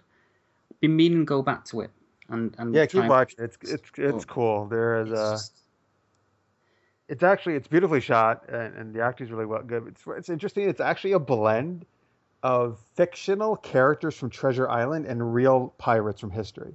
Oh, really? Hmm. Yeah, I didn't realize that going in, but yeah, which is it's cool and it totally works though, and it's cool seeing some of the pirates that I've Yeah. read about and actually being like like uh, Jack Rackham and Anne Bonny are portrayed really well, which are actual real life pirates in this thing. And um, I think Blackbeard apparently comes in later seasons. I guess I'm not not while I'm at. He's not in there yet, but Got some really good good actors in it as well. Some really strong actors. it does. Yeah. You know, it's one that I want to sort of try and try and check out and get back to because Starz make some really good shit. Yeah, they do. that should be their slogan. Uh, With We the make really exception good of shit. Torchwood, with the exception of Torchwood Miracle Day, we'll, we'll sort of like um that that was like a huge mistake, but yeah. we'll we'll forget about that. Doesn't exist. Poor now I'm depressed. Um, Here's I want to mention one show that unfortunately got canceled after one season, which was uh, 2014 to 2015, and it was the show Forever. yeah. You guys watch it? I've seen a few episodes, yeah. I've seen bits and bobs of it and I- been I- wanting to get into it because it's was kind about- of like Kind of like what? it kind of like appealed to me because it's about an immortal, isn't he? You- you Yeah, can't it's die. immortal. He's uh, in Does the he cut present people's day. heads off? Yeah, it's not Yeah. Highlander, no. Well, I loved Highlander. That was a great series too. But it's he in present day New York City. He plays a coroner, and uh, but yes, he's been around uh, for I don't know a couple hundred years or something, Mhm. and um, or almost 200 years I think. And uh, yeah, it's he's an immortal, and he teams up with the you know female police detective. But I don't know, just it was so well done. The acting was great. Oh, it was so good, and uh, I was I was so bummed that they didn't renew it. Yeah, I was kind of surprised they didn't renew it. There's a lot of people I knew who liked the show, especially like non-sci-fi fans necessarily liked the show. I think it just didn't have enough fantasy or sci-fi for fantasy sci-fi people, and then it had because of the fantasy sci-fi, maybe it was a little too much for people who want The- mystery. You know, Yeah. wanted a police mystery. No, they just needed to uh, make room in the schedules for another CSI show. Right, well, yeah, that probably, probably. that probably was the case actually. I will say- CSI forever. What if an immortal joins the team of CSI? I will say, if you watch it though, folks, um, the first season does end in a way where it's satisfactory enough that it gets wrapped up. oh, I mean, it good. very, it very easily could have kept going. Of course, there's a very, I mean, set up to keep going, but it is, I think, good enough. I think maybe they even they expected it might happen, so maybe they even did it in a way that would be okay to the Did- fans. You know, they didn't get renewed. Did they ever explain? You don't say what it is, of course, if they did, but did he ever find out why or how he became immortal? Because if I remember correctly, he didn't. He didn't actually truly know what caused him to become mortal. It's kind of a mystery. Sorta, kinda. Okay.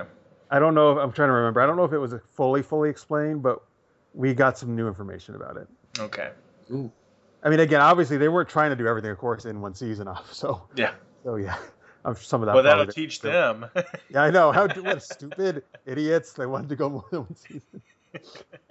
I'll mention one more show that I liked this year was Wayward Pines. Did you guys watch it? No, is that it's good though? I liked it.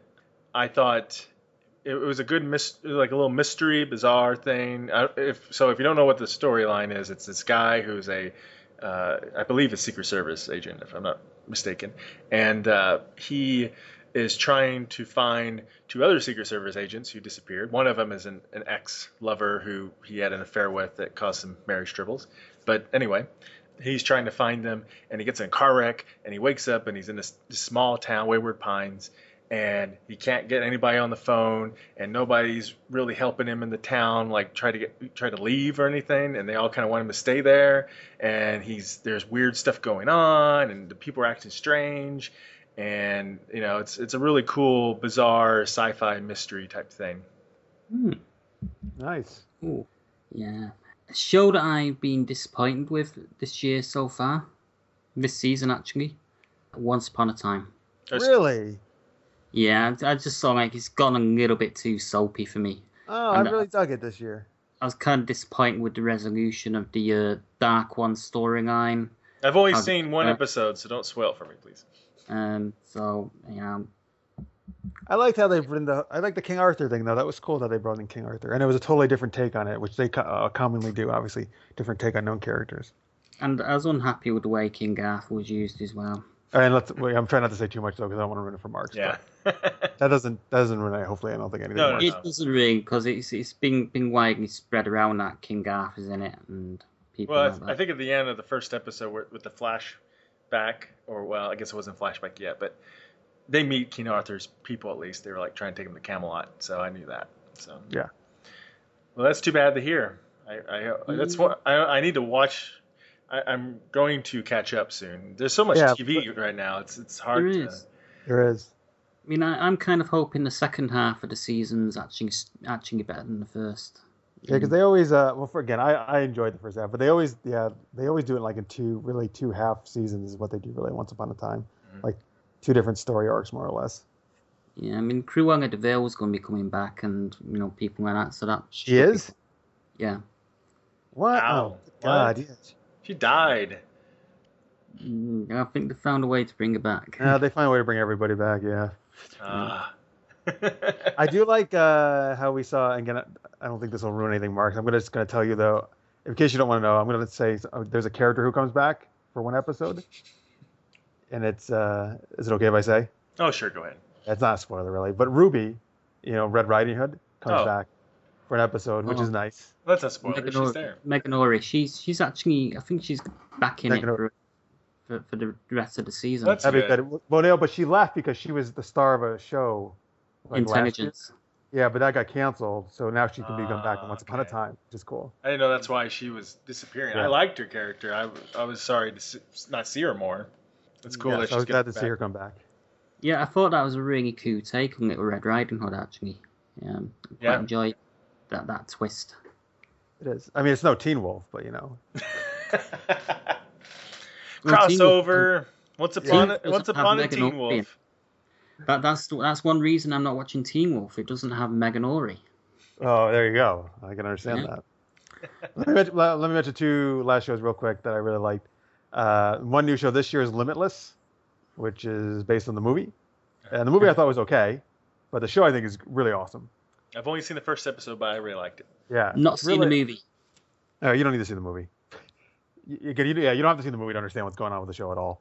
So, but yeah, I think it's really cool, and it's a cool cast, and I dig it. And they, they do some kind of a little bit of some quirky stuff and some funny stuff here and there too.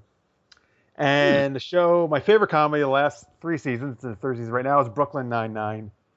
I just, uh, I don't know, I just love that show so much. All right, you're the second person that's this weekend has told me that about that show. So Really? Oh out. yeah, dude, it's yeah, it's a great cast, it's really funny. Oh, Awesome. wh- one more show I do want to mention as a best is there, the, for people to check out is The Man in the High Castle. Yep. Oh yeah, the it's an Amazon show, right? Yeah. Uh, yes, Now, how Yeah, does that, you have to have what Prime to be able to watch that, or you have to Yeah. buy it? yes, that's true. Can I come? Can I come to your house? sure. Let's have a Man in the High Castle viewing. yeah, I've got, Matt, so I've got the same situation here. I've got Amazon on my friend, uh, you know, Robert, who's a guitarist in my band. He's not seen it yet, so Uh-huh. yeah, I've got a band now. It's it's not really a band band. It's kind of like a, a loose coalition of a few musicians. It's it's for people who play instruments together in a song. yeah, we ju- we just play together. No, as in play music. Not as an together. orgy, but as an. Right, it's it's not Sense8. All right, but man, the High Castle is good. Y- yes, Mhm. yes. It's a little Yeah, it's- I've depressing, but the- it's good. It's based on the Philip K. Dick, right? Story. Yeah, that's correct. And what is it? It's like if the Nazis won the war. Is that the deal? Yes. Pretty much. and it take it's what is in the 60s now or it, it, they fast forward a little bit but but it's uh it's not present day it's in the past but it's not actually like right after world war ii but uh japan and, and the nazis pretty much control all of america in like two parts so Yeah, and uh, there's there's a bit in the middle. I think it's Arizona, isn't it? The the where where, where it's kind of like neutral zone. yeah it's kind of a no man's land kind of area with the mountain ranges and stuff yeah And in it, because I've only seen the first three episodes so far, um, Japan and Germany are kind of um, involved in a cold war with each other, Interesting. and Hitler is dying. Yes. So it's really good. And there's like a re- little resistance thing kind of going on. There's like a film that's going around and there's a mystery about that film, and it's uh, it's a good it's good to check out. It's a good thought provoking drama, alternate history type story. You don't see alternate history stories very often on television, so Mm. if ever, That's I cool. so expensive to make. they are kind of expensive, and they do a good job making. it. It's very cinematic and well done.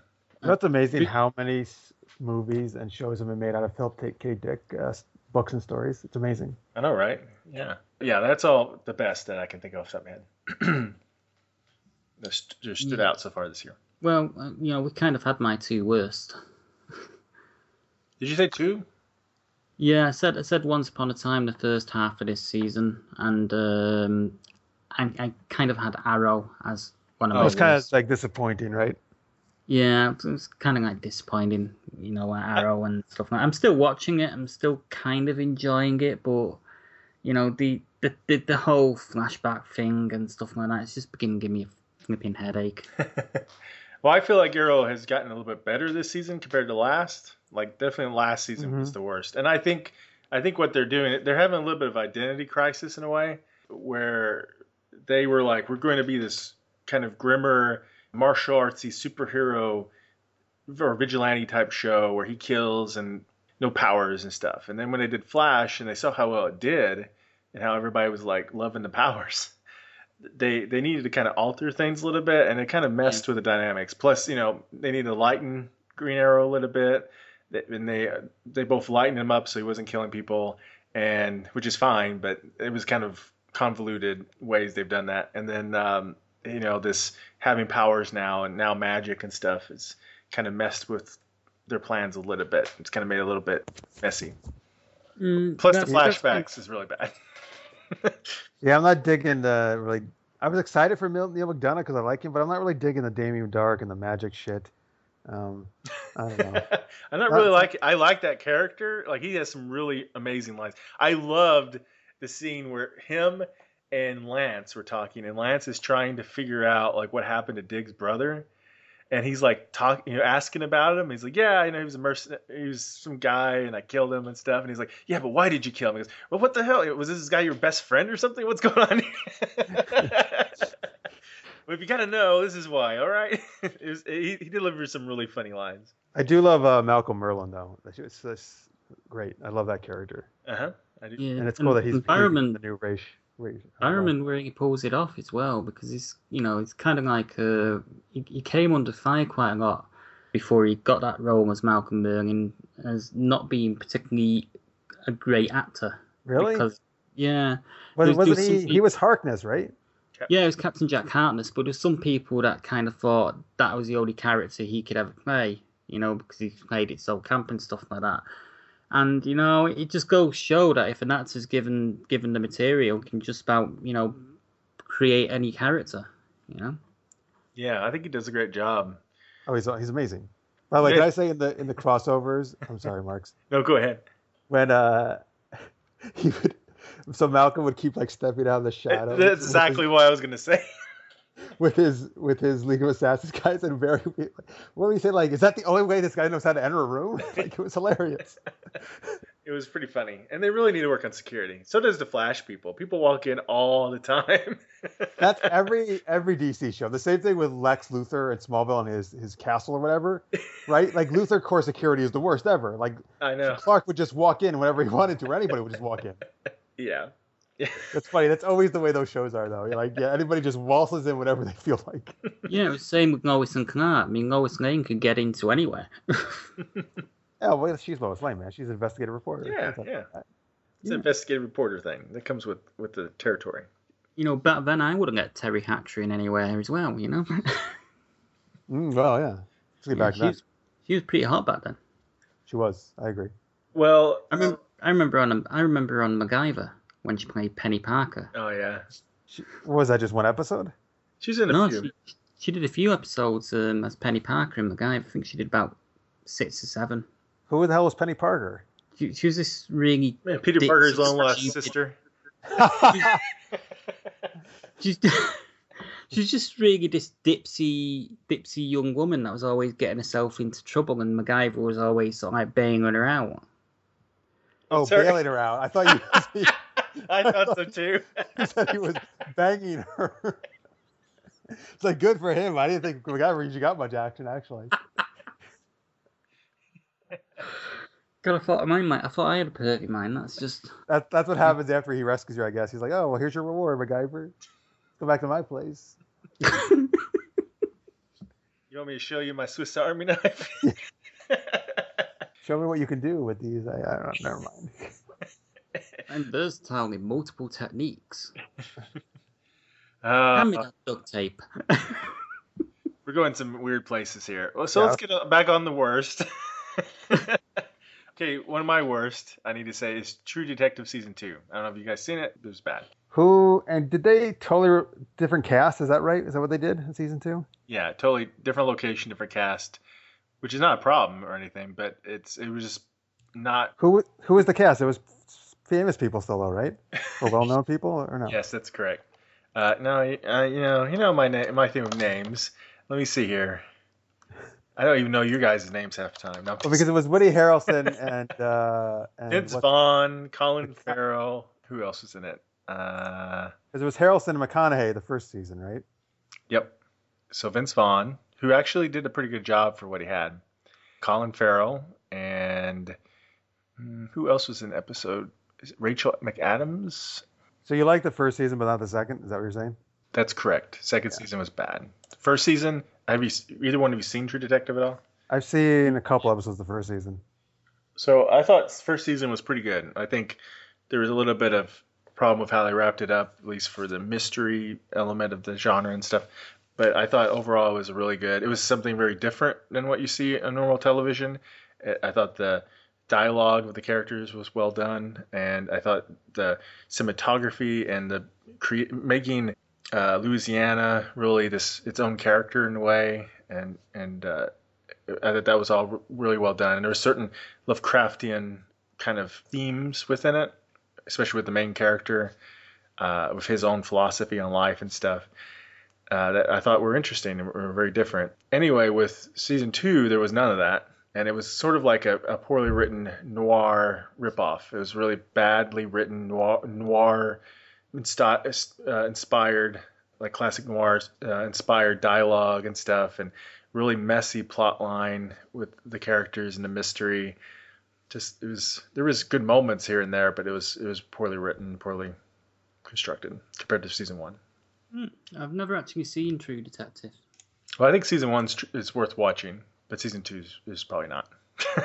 so, and and actually, Vince Vaughn, who you think would be terrible as some like bad guy gangster guy, uh, he actually did a pretty good job for what he was written for.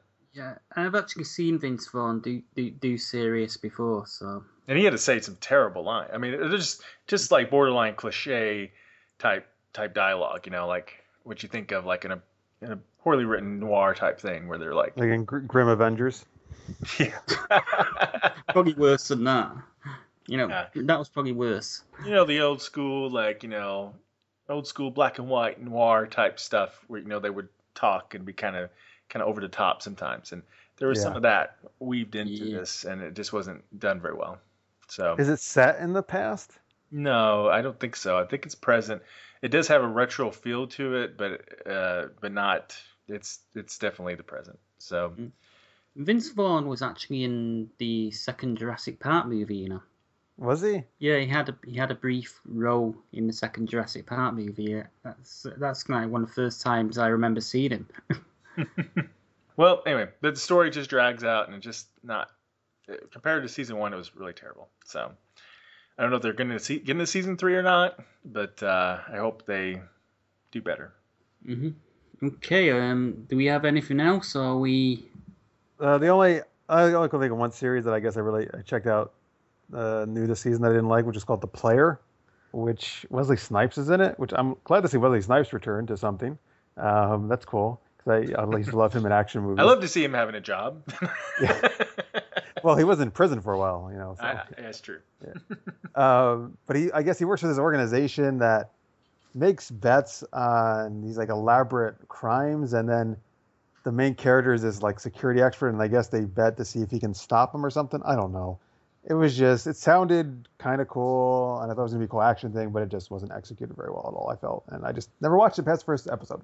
I thought it sounded like it had possibilities, but yeah, I was a little skeptical. I didn't see it though.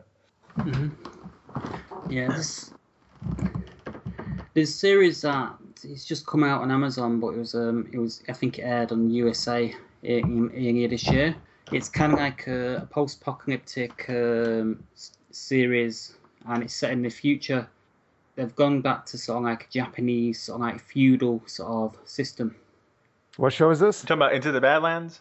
Yeah, Oh my God! How could I, f- I? Thank you for bringing that up. I can't believe I forgot to mention that. Sorry, go ahead. I caught I caught the first episode of it, and I've been meaning to get back to it, but you know, so like I kind of liked where that was going. Oh, I love that show so much. It's on AMC. Over here, as as we're recording this, today is actually their finale of season one in the in the states. Yeah, I discovered this like a couple weeks ago, and it's this amazing post-apocalyptic martial arts show. And I love like you know Hong Kong style martial arts Mhm. stuff, which is what this is. And it's by the the choreographer of Crouching Tiger, Hidden Dragon is doing the choreography here, Mhm. and just it's the best. I've talked about this on Super Geeked Up. The best fight scenes I've ever seen on TV. I think it blows away anything Arrow Daredevil doing fight wise, and they're doing some really cool fight stuff. Mhm. And it just this is on a totally different level. Oh and yeah. it's by it's by Alfred Gough Miles Millar, who are the creators of Smallville. So it's got great pedigree from them because I love Smallville. And I think they're yeah, it's just I think really well acted, cool storyline, amazing fights. Oh, I'm loving Into the Badlands so much. I've Glad always you se- brought that up. I've only seen episode one so far, but I did I did like it. I I'm I'm just wasn't sure like. I said I figured this it's either get really great or it's gonna go really bad. I just didn't know. But the fight scenes were really amazing, and I'm curious about the mystery with the with the boy and and the background of the main character. And I I think it's kind of interesting with the whole Barons and their their like rivalry. So I'm curious to see where it goes. But, Yeah, it's, um, I think it's right up your alley, Marks, for sure. yeah, I love martial arts stuff. So and there's And some the uh, a character work going on. the, the character called the Widow, who's freaking awesome and badass in this. Mhm. Yeah, I'm gonna try and check out a few more of the episodes that are on Amazon over Christmas. You know, when I've got some time, where when I've got some time where I'm not working on the website and stuff. Yeah, Sci-Fi Channel really needs to kick it up a notch, which they are kind of starting to do. But I mean, AMC is going to become like the new. Well, CW's already kind of like the new Sci-Fi Channel. You know, with all their stuff, superheroes. You know, Arrow, Flash, Legends of Tomorrow. They got 100. They got Supernatural, more, more. You know, Vampire Diaries, originals, etc. But now AMC's got you know Walking Dead, Fear the Walking Dead, Into the Badlands. They got Preacher coming out soon. Oh, yeah, that's right. They got Oh yeah, they got uh, they bought the rights to George Romero's whatever Empire of the Dead I think it's called. I might be getting that wrong, but another zombie thing, and they got other stuff in the works. So I mean, Sci-Fi Channel needs needs to kick it up a Yeah, notch. well, then they've and they've talked about this past year about how they wanted to get back to you know kind of their, their roots, and they're but they've been trying. Um, like I think Twelve Monkeys, I liked. I like Twelve Monkeys. Yeah, Yeah, I think they did a good job with that. I'm glad they renewed it. Um, I, I wish it would get more positive critical attention than it than it has because I think it's a really good show. Yeah, I mean they just I know they just which I haven't got to watch yet, but they just debuted two, uh, The Expanse, right, and Children of something, which I'm forgetting the name of it. Yeah, Childhood Well, Zan. I believe. Childhood's End, thank you. And they just that just debuted like last week or something. So they're trying to get back to that thing, but you're right. They they lost a lot of it by over the years to other networks. Yeah, they're they're working on because Expanse is a super expensive show, and I've only seen episode one, and I liked it. It didn't hook me as much as I know Ian would disagree completely, but hated Battlestar Galactica, but it didn't hook me as much as Battlestar Galactica episode one did, which I think that was a miniseries, wasn't it? But anyway, the first two hours of, of Battlestar Galactica. But I am I've curious. Brown paper bags here in case I suddenly have a, an impulse to start vomiting. Well, it's not a remake of a of a loved show of yours from the '70s, so you might like it. I only saw uh, one scene of it, and it was these two characters having sex in zero gravity, and that pretty much like, all right, I'm gonna watch it. you know what? There's a there's a scene like that in the first episode of Magicians too, apparently. So What's magicians? Magicians is like it's based off a book too. It's Sci-Fi Channel, and it's got Sera Gamble as is the showrunner for it. And Oh. uh, It's a new show. I've never even heard of it. I've never heard of it. yeah, Are you making this up? I maybe no, I'm not. Is this is this out now? Is it out right now, or or came out this past year? Or... I let me let me look it up real quick. Hold on a second. No, you can't look it up. You got to tell us now. But so you're saying you gotta that- guess. You're what saying the the, the, the magicians do like they levitate and have sex in the midair. Is that what you're telling me? Yeah, it appears January 25th. So. Uh, Oh, it's not out yet. no. Wait, how do you know what happens then? Because I know everything. But Was no. you like the stunt double for the set scene? Is that what it was? ah, now we You- know. have you got an alternate career on, on the side that that, that um, poor Junior doesn't know about? You know, it's dangerous doing those stunts. So they, you know, when you become an expert at something, everybody calls you for it. So- But then when you show up, he's like, "Oh no, sorry, we actually want a professional at sex, not at stunts." it's on my resume. Floating sex scenes expert in it. It's just. um, Proficient at wire work, including sex scenes. but yeah, that's coming out January 25th. But you know, I don't know if it's going to be good or not. But it's it's based off a book series. It's sort of like uh, college age. It- The main characters are college age, and um, I don't know. We'll see where. So are they magicians with like actual magic powers, or just like trick magicians? no, it's not like um, uh, you're thinking of that movie, right? Um, now you now you Now, you see me. now you see me. Yeah. No, it's not like that. They truly do have do truly have magic. Okay, good. Yeah. So And who's Sera Gamble? Sera Gamble is one of the people that was part of Buffy the Vampire Slayer. She also was one of the. Oh, really?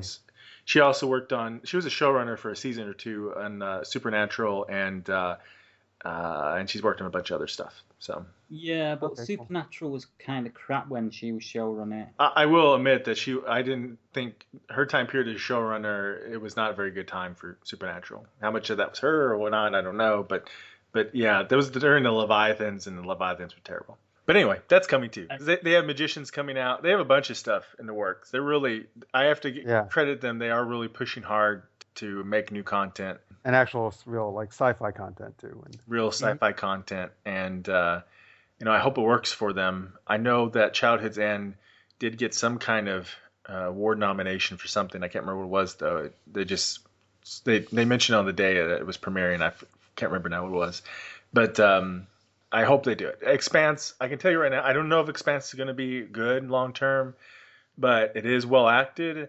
It is. They put a lot of thought into the world building of that, and they put. You can tell you they put a lot of effort into it. So whether or not that's going to make a great story long term for for a series, I don't know. But uh, they they really have put the energy that that they wanted for this. So I, hopefully it works for them. I've got I've got three shows I'd like to give honourable mention to. Okay. One is The Librarians, which I'm loving. It's kind of like it's kind of like fantasy series Oh yeah, it's a fun Uh, show. produced by John Rogers, and I, I think you know the second season there would have been hard push to top what went on in the first, but the second season it's actually it's actually doing really well, and it's just been renewed for a third season. Uh, yeah, recently no, as well. I, I watched like a couple or few, and it was fun, but I don't know. I guess it just didn't stick with me. Like without Noah Wyle, I feel it wasn't as good. Well, he, He only pops up every so often, right? that's correct. I, I actually think it's better without Noah Wyle, to be honest. Really? Yeah, I, I actually like the uh, I like I like the ensemble of the characters that I've got. You know, and, I just and think uh, quite was it enjoy- Rebe- Rebecca Romijn, right? yeah. Re- I Rebecca she's- Romijn, that I Romijn, yeah. acting is just bad in that. I, Well, I, I think uh, she got better in season two. I do think she was a little stiff in season one, but she's a lot better in season two. It's the characters that are working under her that I that I, I'm more interested in. I think you know they're quite fun. Yeah. Um, Yeah, they're really good. they're quite fun characters, and um, also uh, Jenkins is a fun character. You know, as he sort of like uh, Oh, overall. is that head- John Larroquette? yeah, Yeah, And, yeah, know, it's a fun. it's- It's a fun show. It's a good show. Good. It's a fun family show too. Like you can actually have some of your it's kids watch. kind of it's kind of took over, fr you know, from Warehouse 13 for me. I think that there are no floating sex scenes in Librarians. Oh, that's a problem. That's why Yeah, Jeff that- could stick with it. That's probably the problem right there. Um, the other two shows is um, Star Wars Rebels. I think that's really kicked things up this year as well. You know, with the addition of um, Darth Vader and you know the, the, the addition of the Rebel Alliance coming into it as well. That's really sort of like improved this year.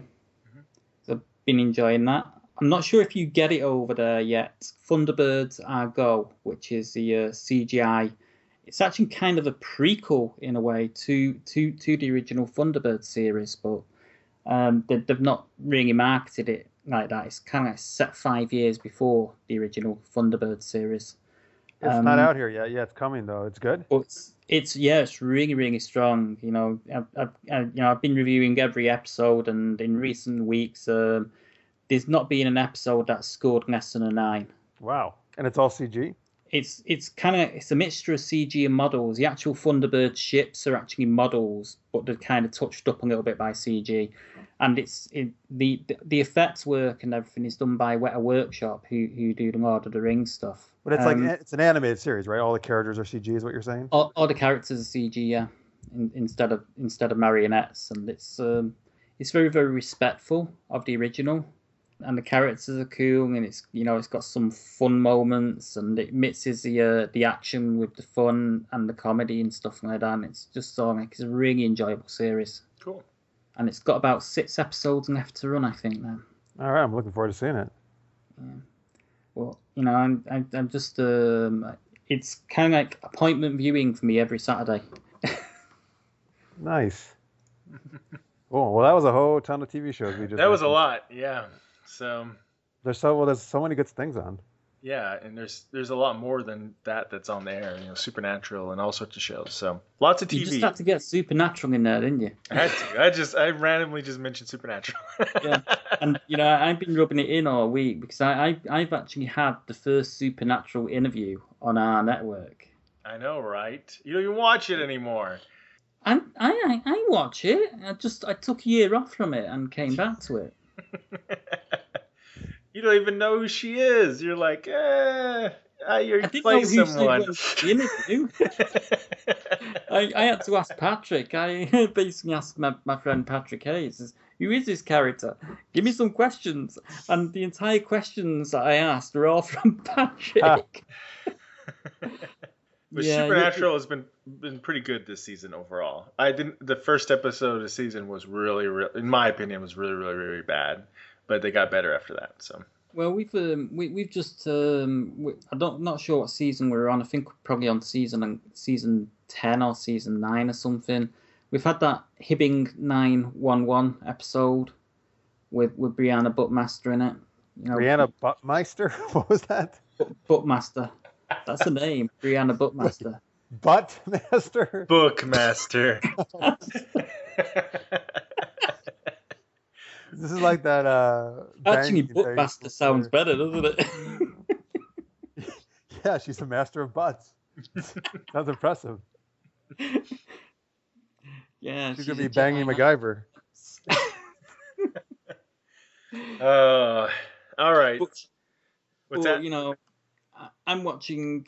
I, I'm watching Supernatural, and I'm liking where it's going. It's sort of like it's a se- season where Dean, where where where we had Demon Dean at the start of it. So it probably aired in the states last year. yeah. Yes. Yes, Demon Dean. He's interesting. They did some fun stuff with that. This season, this new season goes in some pretty pretty cool directions. So started off like ah, I wasn't so sure, but it's gotten better and better. So so there we mentioned Supernatural because I have to mention Supernatural every time we talk about TV. Okay, that's cool. Anything else you want to say before we wrap things up? I, I want to know if you're getting paid to mention Supernatural, if you get some sort of like royalties for that. Not at all. I don't get paid anything for mentioning Supernatural. However Jeff, many times I mention it. Supernatural. Jeff, do you believe him? I, I don't believe him. No, not at all. I mean, at all. I- not even that Supernatural's on CW or you know, Wednesday nights at, Wednesday uh, nights, you know, at 9 p.m. Eastern. right after Pacific Arrow. or Central. Not getting paid anything for that. Okay, well, this has been a damn long show. So, Yeah. um, I just want to mention, uh, hey folks, please check out Super Geeked Up if you get a chance. SuperGeekedUp.com. We do our show live uh, every Wednesday night, 11 p.m. Eastern, which is actually the same time Supernatural airs. The some kind of some time zone. I don't know which one it is, but we're the same night as Supernatural. There's another Supernatural reference for you. And um, but uh, yeah, yes, please check us out. We do geeky games and geeky discussion every week. So uh, if you like the stuff we've been talking about today, probably dig it. And like I said, we're gonna do a big Star Wars Force Awakens. So if you didn't get enough of that tonight, you can get even more on our, our next upcoming show. And hey, go check out Tomorrowland. That was my favorite movie of the year. I'll just reiterate that. Okay, well, you can check out uh, SFP now um, over at Blog Talk Radio. We can on on the um, League of Geeks network, but you can also check us out on the uh, website. We we air the episodes on sci-fi-pulse.net, as well as at sci-fi-pulseradio.com. Great. And you can check out Genre Entertainment also on sci fi pulse radio.com. And uh, we also have a Facebook page, just facebook.com slash genre entertainment. And uh, I'm also on Twitter at Mr. Marks. hmm And you also air your ep- you also have your episodes on on uh, sci-fi-pulse.net too. Oh, that's correct. Yes. Yeah. So lots of ways to find us. We're all on iTunes too. So. And and I just paid myself a one load of money for mentioning sci-fi-pulse.net. Good. exactly. Supernatural. Shut up. What's wrong, Ian? Supernatural. All right, so it's been great having you guys listen to us ramble about our favorite and not so favorite TV and movies of 2015. So here's to um, to a great 2016 coming up. yep. Um, a very supernatural 2016, Oh boy. Indeed. which it's gonna happen. All right, well, goodbye everybody. Bye. Thanks for listening.